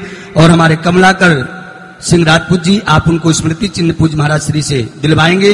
अध्यक्ष जी को परवेश भाई भाऊसा, तेजा भाई बरवाड़ा महेंद्र भाई गुरव, आप भी मंच पर आकर के आप पूज्य महाराज श्री को माल्यार्पण करेंगे और पूज्य महाराज श्री से आप आशीर्वाद प्राप्त करेंगे। जैसा कि पूज्य महाराज श्री आप सब भक्तजनों से पूज्य महाराज श्री ने आप सबको अवगत कराया, आदेशित किया कि आप सब प्रियाकांतुजू के गौशाला में कुछ ना कुछ आर्थिक सहयोग अवश्य करें। क्योंकि आपके सहयोग की आवश्यकता हमारे प्रिया गांजू के गौशाला में है। तो आप जितनी भी आपकी सामर्थ्य ठाकुर जी ने आपको सामर्थ्य दी है तो थोड़ा थोड़ा सहयोग आप अवश्य करें। जो गुरु मंत्र लेना चाहते हैं, वो हमारे ट्रस्ट के कार्यालय में जाकर के आप वहाँ रजिस्ट्रेशन करवाएँ। 25 तारीख को सुबह नौ बजे गुरु मंत्र पूज्य महाराज श्री से इसी स्थान पर प्राप्त कर सकेंगे। जो मिलने के लिए आना चाहते हैं, सवा नौ बजे तक आए। और कल अभिषेक का जो समय है, वो 11 बजे से है। तो जो भी यजमान बन करके बैठ करके पूजन करना चाहते हैं बुद्ध भावन बाबा भोलेनाथ का अभिषेक करना चाहते हैं, जो 11 लाख पार्थिव शिवलिंग निर्माण अभिषेक अनुष्ठान चल रहा था, उसकी कल पूर्णाहुति होगी। कार्यक्रम की पूर्णाहुति 25 तारीख यानी परसों है। पर ये शिवलिंग निर्माण कल ही पूर्ण होंगे। कल का समय आपके पास है। तो यदि आप भी उसमें बैठ करके अभिषेक करना चाहते हैं, हमारे ट्रस्ट के कार्यालय में जा करके, यजमान बन करके, आपके घर में सुख, शांति, समृद्धि बनी रहे, लक्ष्मी जी की कृपा, बाबा भोलेनाथ की कृपा बनी रहे तो आप यजमान बन करके बैठ करके अभिषेक करना चाहते हैं, जो कल 11 बजे से होगा, आप वहाँ जाए और अपना नामांकन कराएँ। कल 11 बजे आप आकर के अभिषेक में सम्मिलित होंगे। परसों की कथा थोड़ा सा एक घंटे पहले है, जैसे कल चार बजे से है, लेकिन परसों की कथा, यानी 25 तारीख को कथा तीन बजे से होगी। जोरदार ताली बजा करके स्वागत करें। परसों की पूज्य महाराज श्री का माल्यार्पण हमारे आयोजक परवेश भाई, तेजा भाई, महेंद्र भाई ने किया है तो एक बार जोरदार ताली बजा करके स्वागत करें। परसों की कथा, यानी 25 तारीख को तीन बजे से कथा होगी। और उसी तीन बजे के मध्य, जैसे पूज्य महाराज श्री तीन बजे मंचासीन होंगे तो पूज्य महाराज श्री के साथ में ही परम पूज्य श्री बागेश्वर धाम सरकार एक बार जोरदार ताली बजा करके उनका अभिवादन आज से ही प्रारंभ करें। वो भी पूज्य महाराज श्री के साथ में ही तीन बजे उपस्थित होंगे। तो परसों की कथा तीन बजे से होगी। आप सब लोग ढाई बजे तक, सवा दो बजे तक आप अपना अपना स्थान अवश्य ग्रहण करें।